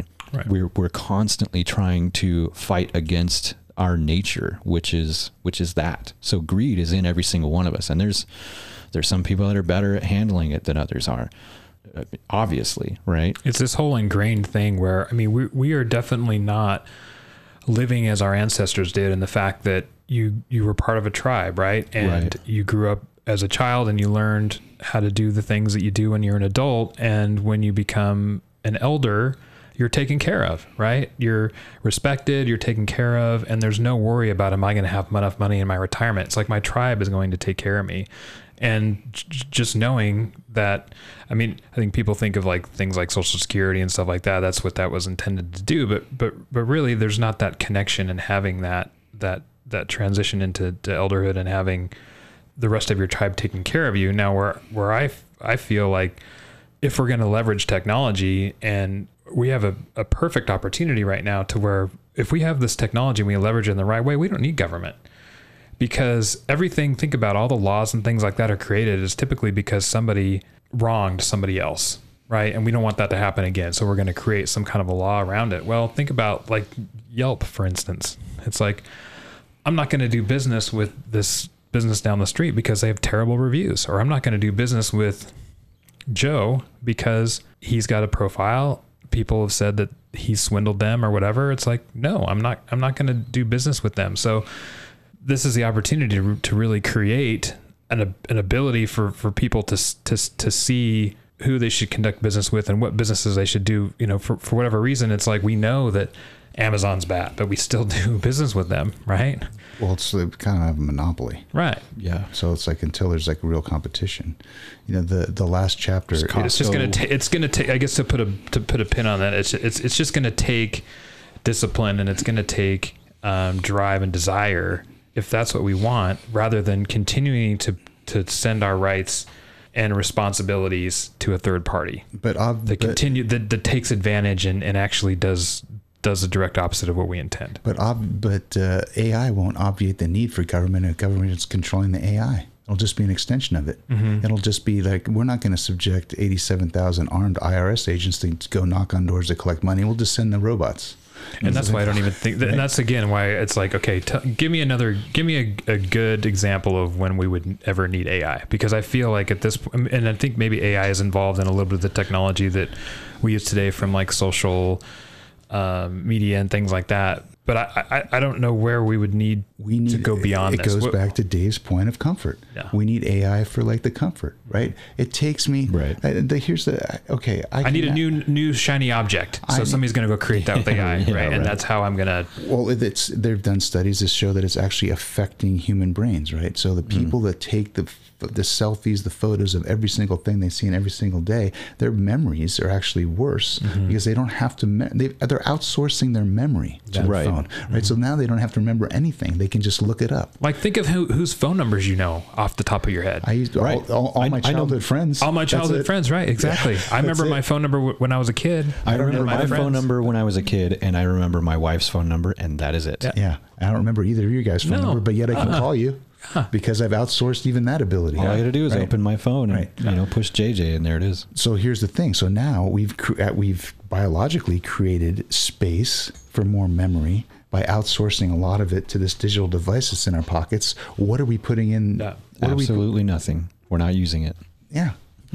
so that's so sad, isn't it? That's yeah, just sad. Very sad. And and memory. I mean, it, I, I think. I mean, I'm not a fucking doctor or a researcher, so I mean, I don't know. I'm talking out of my ass, but I think about it as kind of like a muscle. If you don't use it, you lose it. Mm-hmm. So since we're not using it, is that part of the problem? Why we're so fucking stupid? Right. Well, so the, why they can continue to, like you said at uh, the Big Short, repeat things all over again. Oh yeah. And we're just going to forget, right? Yeah. It's like how many people we've forgotten that have like, you know, screwed up. It's like, yeah, okay. yeah. it gives me more time to to you know spend on the bullshit. Like the more negative comments, the more watching sports, the more whatever you know Right. that I'm going to fill my my brain and my time with, rather than educating yourself Yeah. out because we know that everything that we've been educated with for uh, is Oh, the lies the- just never can is, end. is is I mean we've been we've been programmed and, and until you realize that you're going to have to do your own education. Right. and that is very, very uncomfortable. Yeah. Very uncomfortable. Oh, yeah. And if you're someone that's attracted to comfort, you're not going to want to do it. Yep. You'd rather just get on, post a picture of your dinner, see how many people like hit the you know heart button, Mm-hmm. Give you the get, your, dopamine get hit. your dopamine hit, and just Yeah. like yeah, then I'm going to eat my dinner. This is life is great. You're not going to like go down any rabbit holes. You're going to just see the rabbit. Oh, isn't that cute? Mm-hmm. Let him go down the hole by himself and be like, I'm. We're in just this Garden of Eden here. Things are great. Well, and and going back to what you were talking about, Jamison, about uh, the tribe, you know, a- and, looking at money again, right? So we're in this. We find ourselves in this place now where we don't ha- really have tribes anymore. I mm-hmm. mean, the closest tribe that you have is your closest friends and your immediate family, and you know, and stuff like that. But we're not really a community anymore, right? Because we don't rely on each other for anything. Nope. We all have our our money, our financial portion of our lives, and you know whatever you make is what you make, and you know you most of us in, in some way or another can support ourselves. But because we're not having to go out and hunt, because we're not having to go out and pick berries or uh, you know scrape bark off of trees to make rope to tie a hut together and all that crap. I mean, yeah, there there is no tribe anymore. It's everybody against everybody, and so I, I feel that that drives the greed even farther. Right. Well, think about it is because I mean I'm not necessarily saying that we even need to go back to those times where Right. because it was hard times, right? Right. And uh, I believe we were more connected to the earth, and I think anytime you can have those experiences. But the fact that uh, we're duplicating so many efforts, it's like if we were a tribe, like it's like even for like a neighborhood, it's like we all each have our own lawnmower, we all each have our own Right. car, we each have our own you know, this- Consumerism it's, once it's, again. It's exactly it just it's it's like creating all these things and and and and all of this um, effort and time ag- against you know things we shouldn't have to do. Well, one of the things we've been brainwashed to the nth degree, and that's really sad, is that humans are really in competition rather than collaboration. yeah, exactly. Right. So, so Yep. if we were tribal still, like we would see each other as an opportunity to collaborate, right? So one of the things I like about hanging out with you guys is like we're kind of collaborating, just talking. Like we sometimes we talk about our personal lives. We're collaborating. Like what do you, you know, we're both we're both we're all married and we have kids. So it's like you know, let's collaborate some ideas like to Right. kind of help each other. Yeah. We're not like competing each other. Like hey, look at my daughter. Like she got an A on this test. Or like we're not Right. compete. Like look at how great I am. Like we're not. That's not the point. But, We've, but we've all taken the opportunity to form our own little tribe of you know guys that that collaborate and help each other and exchange information you know when we need it and stuff like that. I mean which is i mean it's essentially to some degree bringing back that that bartering and that uh, you know uh, just connection. the freedom Yeah. of exchange. Yeah. yeah, but but it's also like you know when you see someone else like succeeding, it's like okay, what's my reaction? Am I competing with this person or am I like happy and like collaborating with this person? Like oh, one of the guys that we know that was on a podcast, like he's got a boat, and you know I'm not on social media, but I hear like he's got all these pa- parties on his boat, and you know all this stuff, and so like what what's my initial reaction? Like oh, I'm jealous or I'm envious, I'm in competition with them. Like what? I got to get a boat. It's like hold on a second, you hate boats, like you're not a boat person. Like what, what, what? All of a sudden you're in competition with like this this, this ghost, this like imaginary straw man, Right. Right. So it's like if Mm, straw and, man. and, and so and so that's why I think for me personally, especially when you after you've been married for a while. And s- I- my wife doesn't always understand this. When we do something that's collaborating, like husband and wife have this goal, whatever, it's something simple, like, you know what, the house is disorganized. We need to like organize this section of the house. And we get to it. After the time period's up, I feel like the one of the highest expressions of love without Mm-hmm. even exchanging any words. Like we human beings were meant for collaboration, Right. Right. but we've been programmed to think that we're in competition. Yep. That those of us who have the most toys is going to win. Well, I got news for you. You ain't bringing the toys wherever you're going once you die. Right, yeah. How many times have we heard that? Yep. yeah you don't get to take it with you when you die Yeah. ex- unfortunately Exactly. You can't Right. And we've been put in this position too. Um, t- t- t- going back to the tribe thing is, is is that in order to to keep up and you know pay our taxes and and meet our demands and everything that's required of us based on the situation that we're in, it's like we're we have to put our kids in daycare. We have mm. to put our elders in homes. You know, to where we we are even more separated because of this thing that we're chasing. It's like everything that we need is here and it's like why do we have to keep striving right for for more if it just at the end of the day takes us away from our our, our ideals of, of having that connection and that family and community and because both what you said is like to Dave's point, comfort and comfort we're now discovering through this conversation is higher in priority to most humans than connection. Mm-hmm. We'd rather be comfortable. We'd rather be able to go about our own day than to have to change either our baby's or our grandmother's diaper, mm-hmm. right? Because that inconveniences us because we would rather be comfortable. We'd rather be in that little portable chair, right? And mm-hmm. happy, you obese playing digital golf, floating around the Wall-E world than we would actually like, you know, walking like nine holes uphill, like six hundred struggling. pounds, running around in Right. our little floating chair, laid back, just That's the ex- staring at a screen. That's the extreme comfort, right? Yeah. They seem comfortable. That they don't have, they don't have to chew, right? They just had shakes. Oh yeah, that that that whole Yeah, right. part of that movie was so profound to me when that first came out. The fact that these people are all just big fat slobs laying in these chairs, they don't even look at each other. Mm-hmm. Like they they just have basically an iPad hung over their head. And so when they want to talk, they don't even turn their head. They're right next to each other. They're six inches away, but instead they're staring at each other through a screen. Mm-hmm. And and I mean, how real is that today? That's insane. it wasn't it the the that they had to leave earth because they're all in these spaceships now right Yeah. that over the earth and because the earth has just is And this- full of garbage Yeah, right it's full of garbage. That's what and, Wall-E is, and we destroyed factory. all the natural resources and everything else, and so uh, all the spaceships are owned by Buy n Large, which is essentially Costco and Walmart. Mm-hmm. At some point, those two will probably merge and become, you know, Costmart and right I, I know for the they'll most build the spaceships with SpaceX. And Mm-hmm. I know. For, I know for the most part, it's it's uh, it's maybe got an environmental slant, and it's probably going down the path of climate change. But for the purposes of this discussion, it's really about, for me, it's a comfort. Like that that world that they created is all about like these human beings being comfort to the Yeah. point where they're they're they're minimizing the effect of like physical, you know, exertion.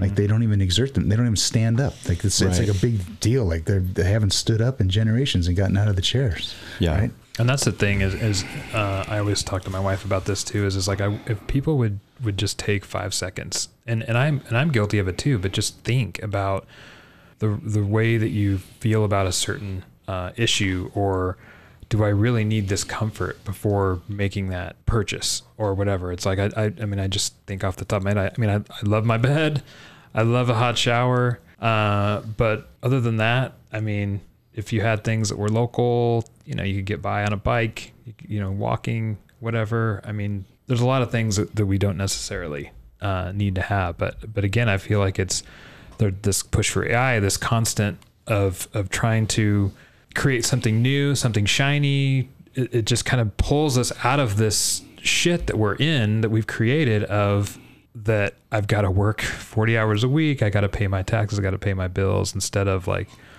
really ingraining ourselves and enjoying this realm that, that was created. Enjoying the ride, that Bill Yeah, Hicks said. right. You're, not, you're not enjoying the ride. Mm-mm. You know, it's just a ride. Yeah. Go out and enjoy it. What's going to happen to you? Right. You, you all, the ride ends at the same spot for everyone. You Right. don't know where, when, or where it ends. And but- this is what I need to remind myself too is when I go into work, it's just like there is no excuse why I should ever be stressed out. It's like if this job is going to stress me out and make me not feel good, then what the hell am I doing? yeah, you're harming. You're, You know, that's yeah. that's self harm. yeah, right? it is Because- completely self harm. because because the, the the employers don't care, right? Because as soon as you like die of a stroke, they'll be like next. Yeah, And they just fill exactly. your, they'll fill your chair the next day. Right. Maybe they'll have a moment of silence or a cake or some or some Zoom call to talk about you. Dude. But it's but it's like you're just basically a flesh version of AI right now. that hits home for me so so much. I mean, it, it, I'm working on my wife a little bit, and and she's she's in agreement. It's like let's just let's let's go what like the hell? It's an adventure, man. well let's uh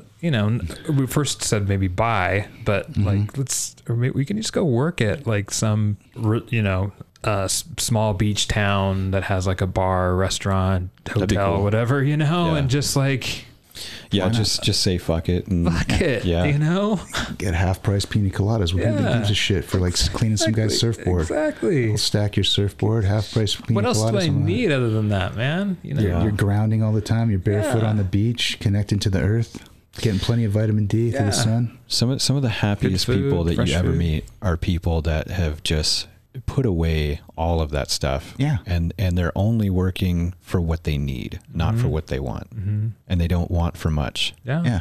Well, I was just talking about t- this with the therapist uh, yesterday, and uh, he was saying, and these studies have proven that you can you reach a certain amount of annual income, and then it's like diminishing returns. Yeah. Yeah. Right. Because if greed then starts taking over, and you see the going, that your happiness level or life fulfillment satisfaction level does not change, or it goes down. Right. Because now you're so obsessed with like you know keeping up with the Joneses that that's your full time preoccupation that you're not even like you know smelling the roses, going outside, enjoying Yeah. anything outside of life other than like winning. You feel like you have to win, right? Yeah, and the only the only thing I would say to that is to have a good work ethic. So anything that you are going to do, whether you like it or you don't like it, if you're in it, put in your 110% as long as you're there. So let me ask you, where does good work ethic come from? Because what's happened to the generations behind us, and where? Because I've heard stories you would know better than me, like that the work ethic's not there. Well, I mean, being somebody who hires people, yeah, the work ethic I don't feel is there. I, I tend to I tend to try and hire um, veterans because I mean a lot of them, you know, just just going through boot camp and being in the service alone. I mean, most, if not all of them, they have a very strong work ethic. You know, mm-hmm. they've been a part of a team, a part of something bigger than themselves, and they understand what it is to just be in the shit and in the suck and put in everything you got to put in and be a part of a team. I mean, they are they are very fascinating people to me, and they are typically, from what I find, just hard workers, and they know how to get shit done. It's very rare that I meet one that that doesn't. You know, but I mean, a lot of a lot of younger folks in their 20s, shit, in their early 30s anymore that that I come across they their work histories are garbage.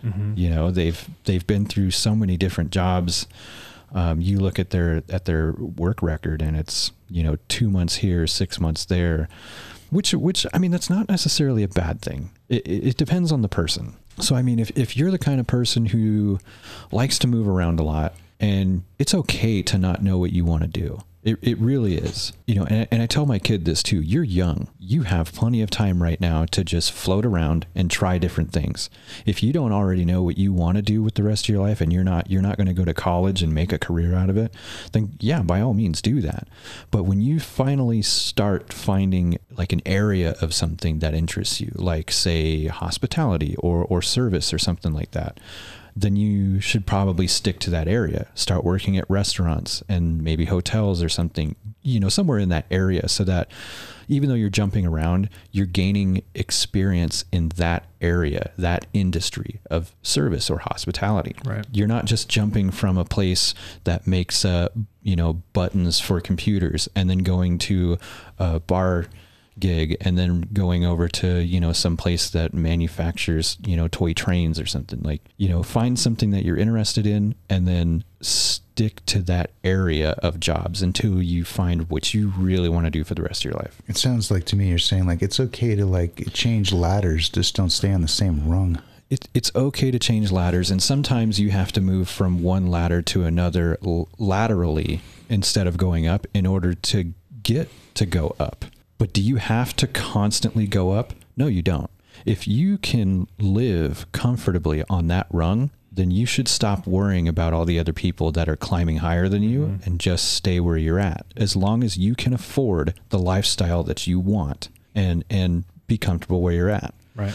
but you should still always be challenging yourself to do other things. Climbing the ladder doesn't doesn't necessarily have to mean competing with the Joneses, but personal improvement and constantly Right. finding ways to improve yourself and challenge yourself. so that's what I was That's gonna what ask. it should be about. That's what I was going to ask you guys next. Like, do you think that self improvement is a human need? I believe it is. I is. did. I think so too. And, Yeah. and just to on on your point that I think that again we've been programmed to you go to high school and then now you got to choose a curriculum or a or a major when you go to college and then you're kind of like locked in uh, unless Right. unless you've gotten some Yes. you know different types of experience to where you can pivot to something else if you need to. Um, but uh, again, it comes to, and I was telling my wife this the other day. It's like, okay, so you, and, and when we talked, it's like I don't plan on retiring. Really, It's, you know, the, the, the word of retiring. It's like, you know, I got to, I want to stay busy. I want to continue the self improvement. I want to continue to have these from that, yeah. experiences and and and and hopefully. You know, be able to generate income for myself for as long as possible, right? Yeah. Um, but we have this whole mentality in our society of where we just got to kill ourselves until we get to retirement age, and then we we don't want to do anything else. You know, we want to we want to live the you know play golf if we can, travel, whatever. But that goes to the underlying why, right? So I saw this all the time. So in high school, it's like, okay, this guy wants to get into the best college. We're like, why? Well, because once I get in the best college, I get like the best diploma, then I can get like the best job. Well, like, why? but what is the Then- best then, job? Then I get the best job and I make the most money because then I can retire. Yeah. Like, well, well why? yeah, Like, wh- wh- what what is it that you want to do in like this retirement that you're that you're that you're Yeah. waiting for sixty years to do Yeah. that you can't do like right now? yeah, When I just and just going back real quick, just to clarify, so so people that jump around jobs and what I was what I was getting at with that is, mm-hmm. it's okay to be a job jumper as long as you are jumping jobs within a certain field.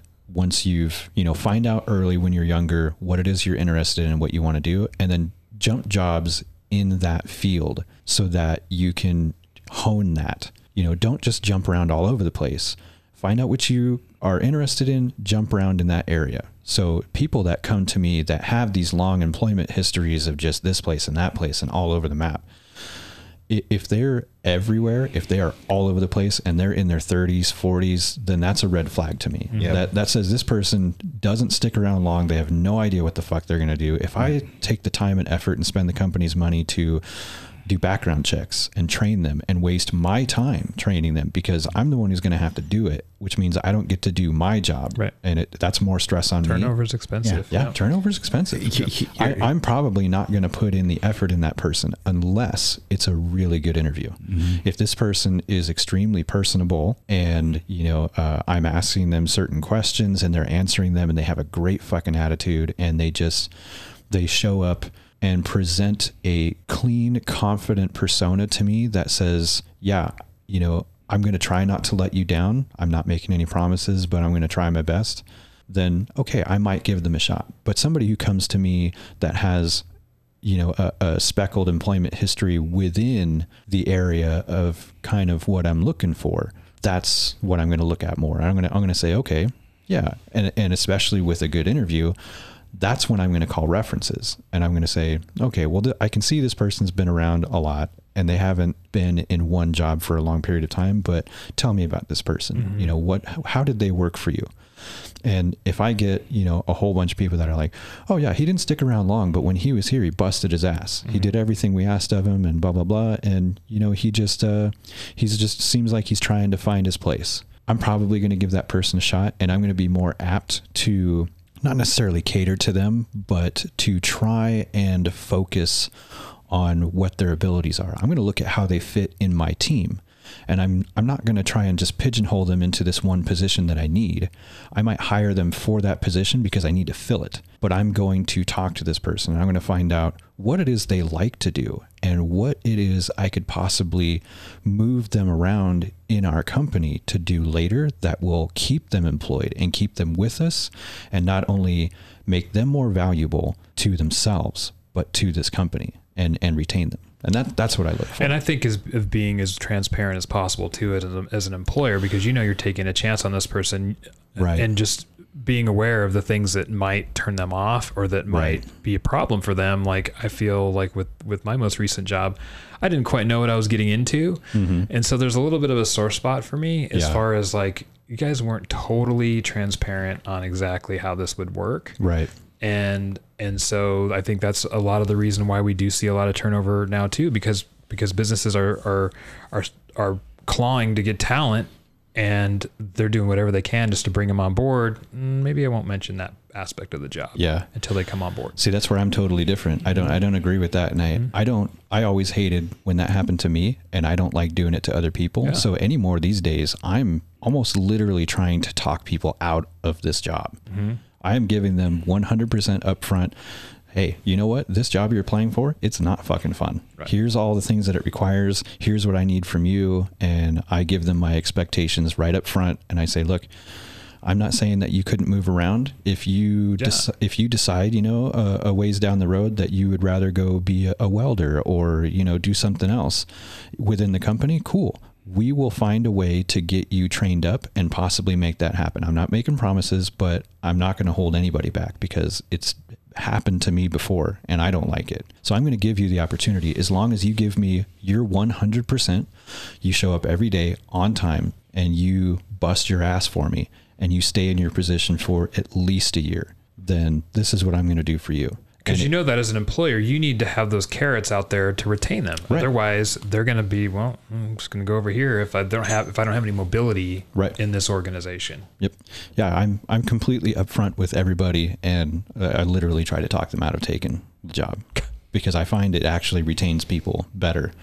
You know, because the people who upfront, if I'm like, yeah, it's a tough job. It you're you know especially with the uh, the outdoor jobs like you're rain snow or shine it could be 30 below you're outside doing this work and it's not easy so do you want the job or don't you Right. and and most of the time anymore now that I started doing that, they're like, yeah, you know, this really isn't for me. And I'm like, okay, I can respect that. Thanks for not wasting my Makes time sense. and yours. Yep. You know, and and I've had a, I think I had a guy once who came, did an interview with me, and then he interviewed with uh, somebody else who they're not necessarily a competitor, but um, I think he told them that he had applied for us and they called and asked what we thought of him, you know, and I was like, look, this guy was honest with me. Like he seems like a good dude.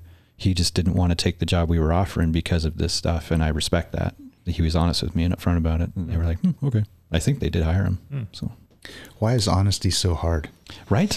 Why is it so fucking hard? And transparency, honesty, and transparency. Why is it so hard for human beings? I mean, I confess I've that's been a major issue in my my primary relationship, my marriage, is that I haven't been the most honest person. Meanwhile, my wife values honesty above everything else. So Because- why is it so hard? because sometimes being honest will not net you the outcome that you want. Mm. You're worried about the repercussions, Yep. maybe there's shame, hmm guilt around certain things that, that you've done that Honesty Yeah. requires uh, no dependence on outcome. That's why it's difficult. Yeah. And it seems like there's going to be some accountability involved. Mm-hmm. Yeah, it's hard for people to reflect and look at themselves and say, "Man, I fucked up." Mm-hmm. So as long as you can hold yourself accountable and not worry about what's going to happen, it's very easy to be honest. And honesty, no matter what, is the best policy because nine times out of ten, it's going to work out a hell of a lot better for you than uh, lying and then having to keep up with that lie with another lie and then another lie and Right. another lie That's- and then trying to remember all the lies you told. Yeah. And having I think I and saw shame a over Three's those. Company episode about this. I gotta use it. Yeah. How, how's our time doing? Yeah, we're we're about out of time, but uh, well, I know you guys got stuff to do. Uh, So real quick, uh, recap: three great movies that everybody, I in my opinion, should watch would be They Live and Wall-E and uh, uh, uh, what what was the other one that we were talking about? Idiocracy? Idiocracy for sure. Yeah, if you Yep. haven't seen that. Uh, any good books you guys want to mention that people should read? Democracy, the God That Failed by Hans Hermann Hoppe. If you can't read the whole thing, it's not long, about less than 300 pages, but it's very dense political philosophy.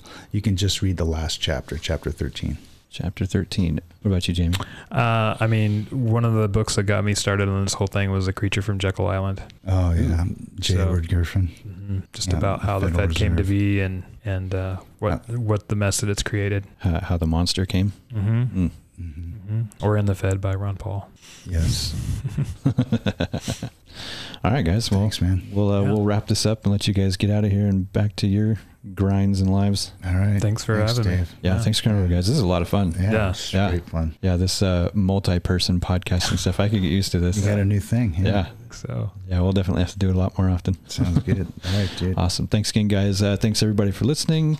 Uh, don't forget to uh, hit me up if you have anything you want to contribute with on uh, our email address, which is gigpodshow at gmail.com. You can also find us on Facebook, Guys in a Garage Podcast. Thanks again, everybody, and keep on grinding. Have a good one.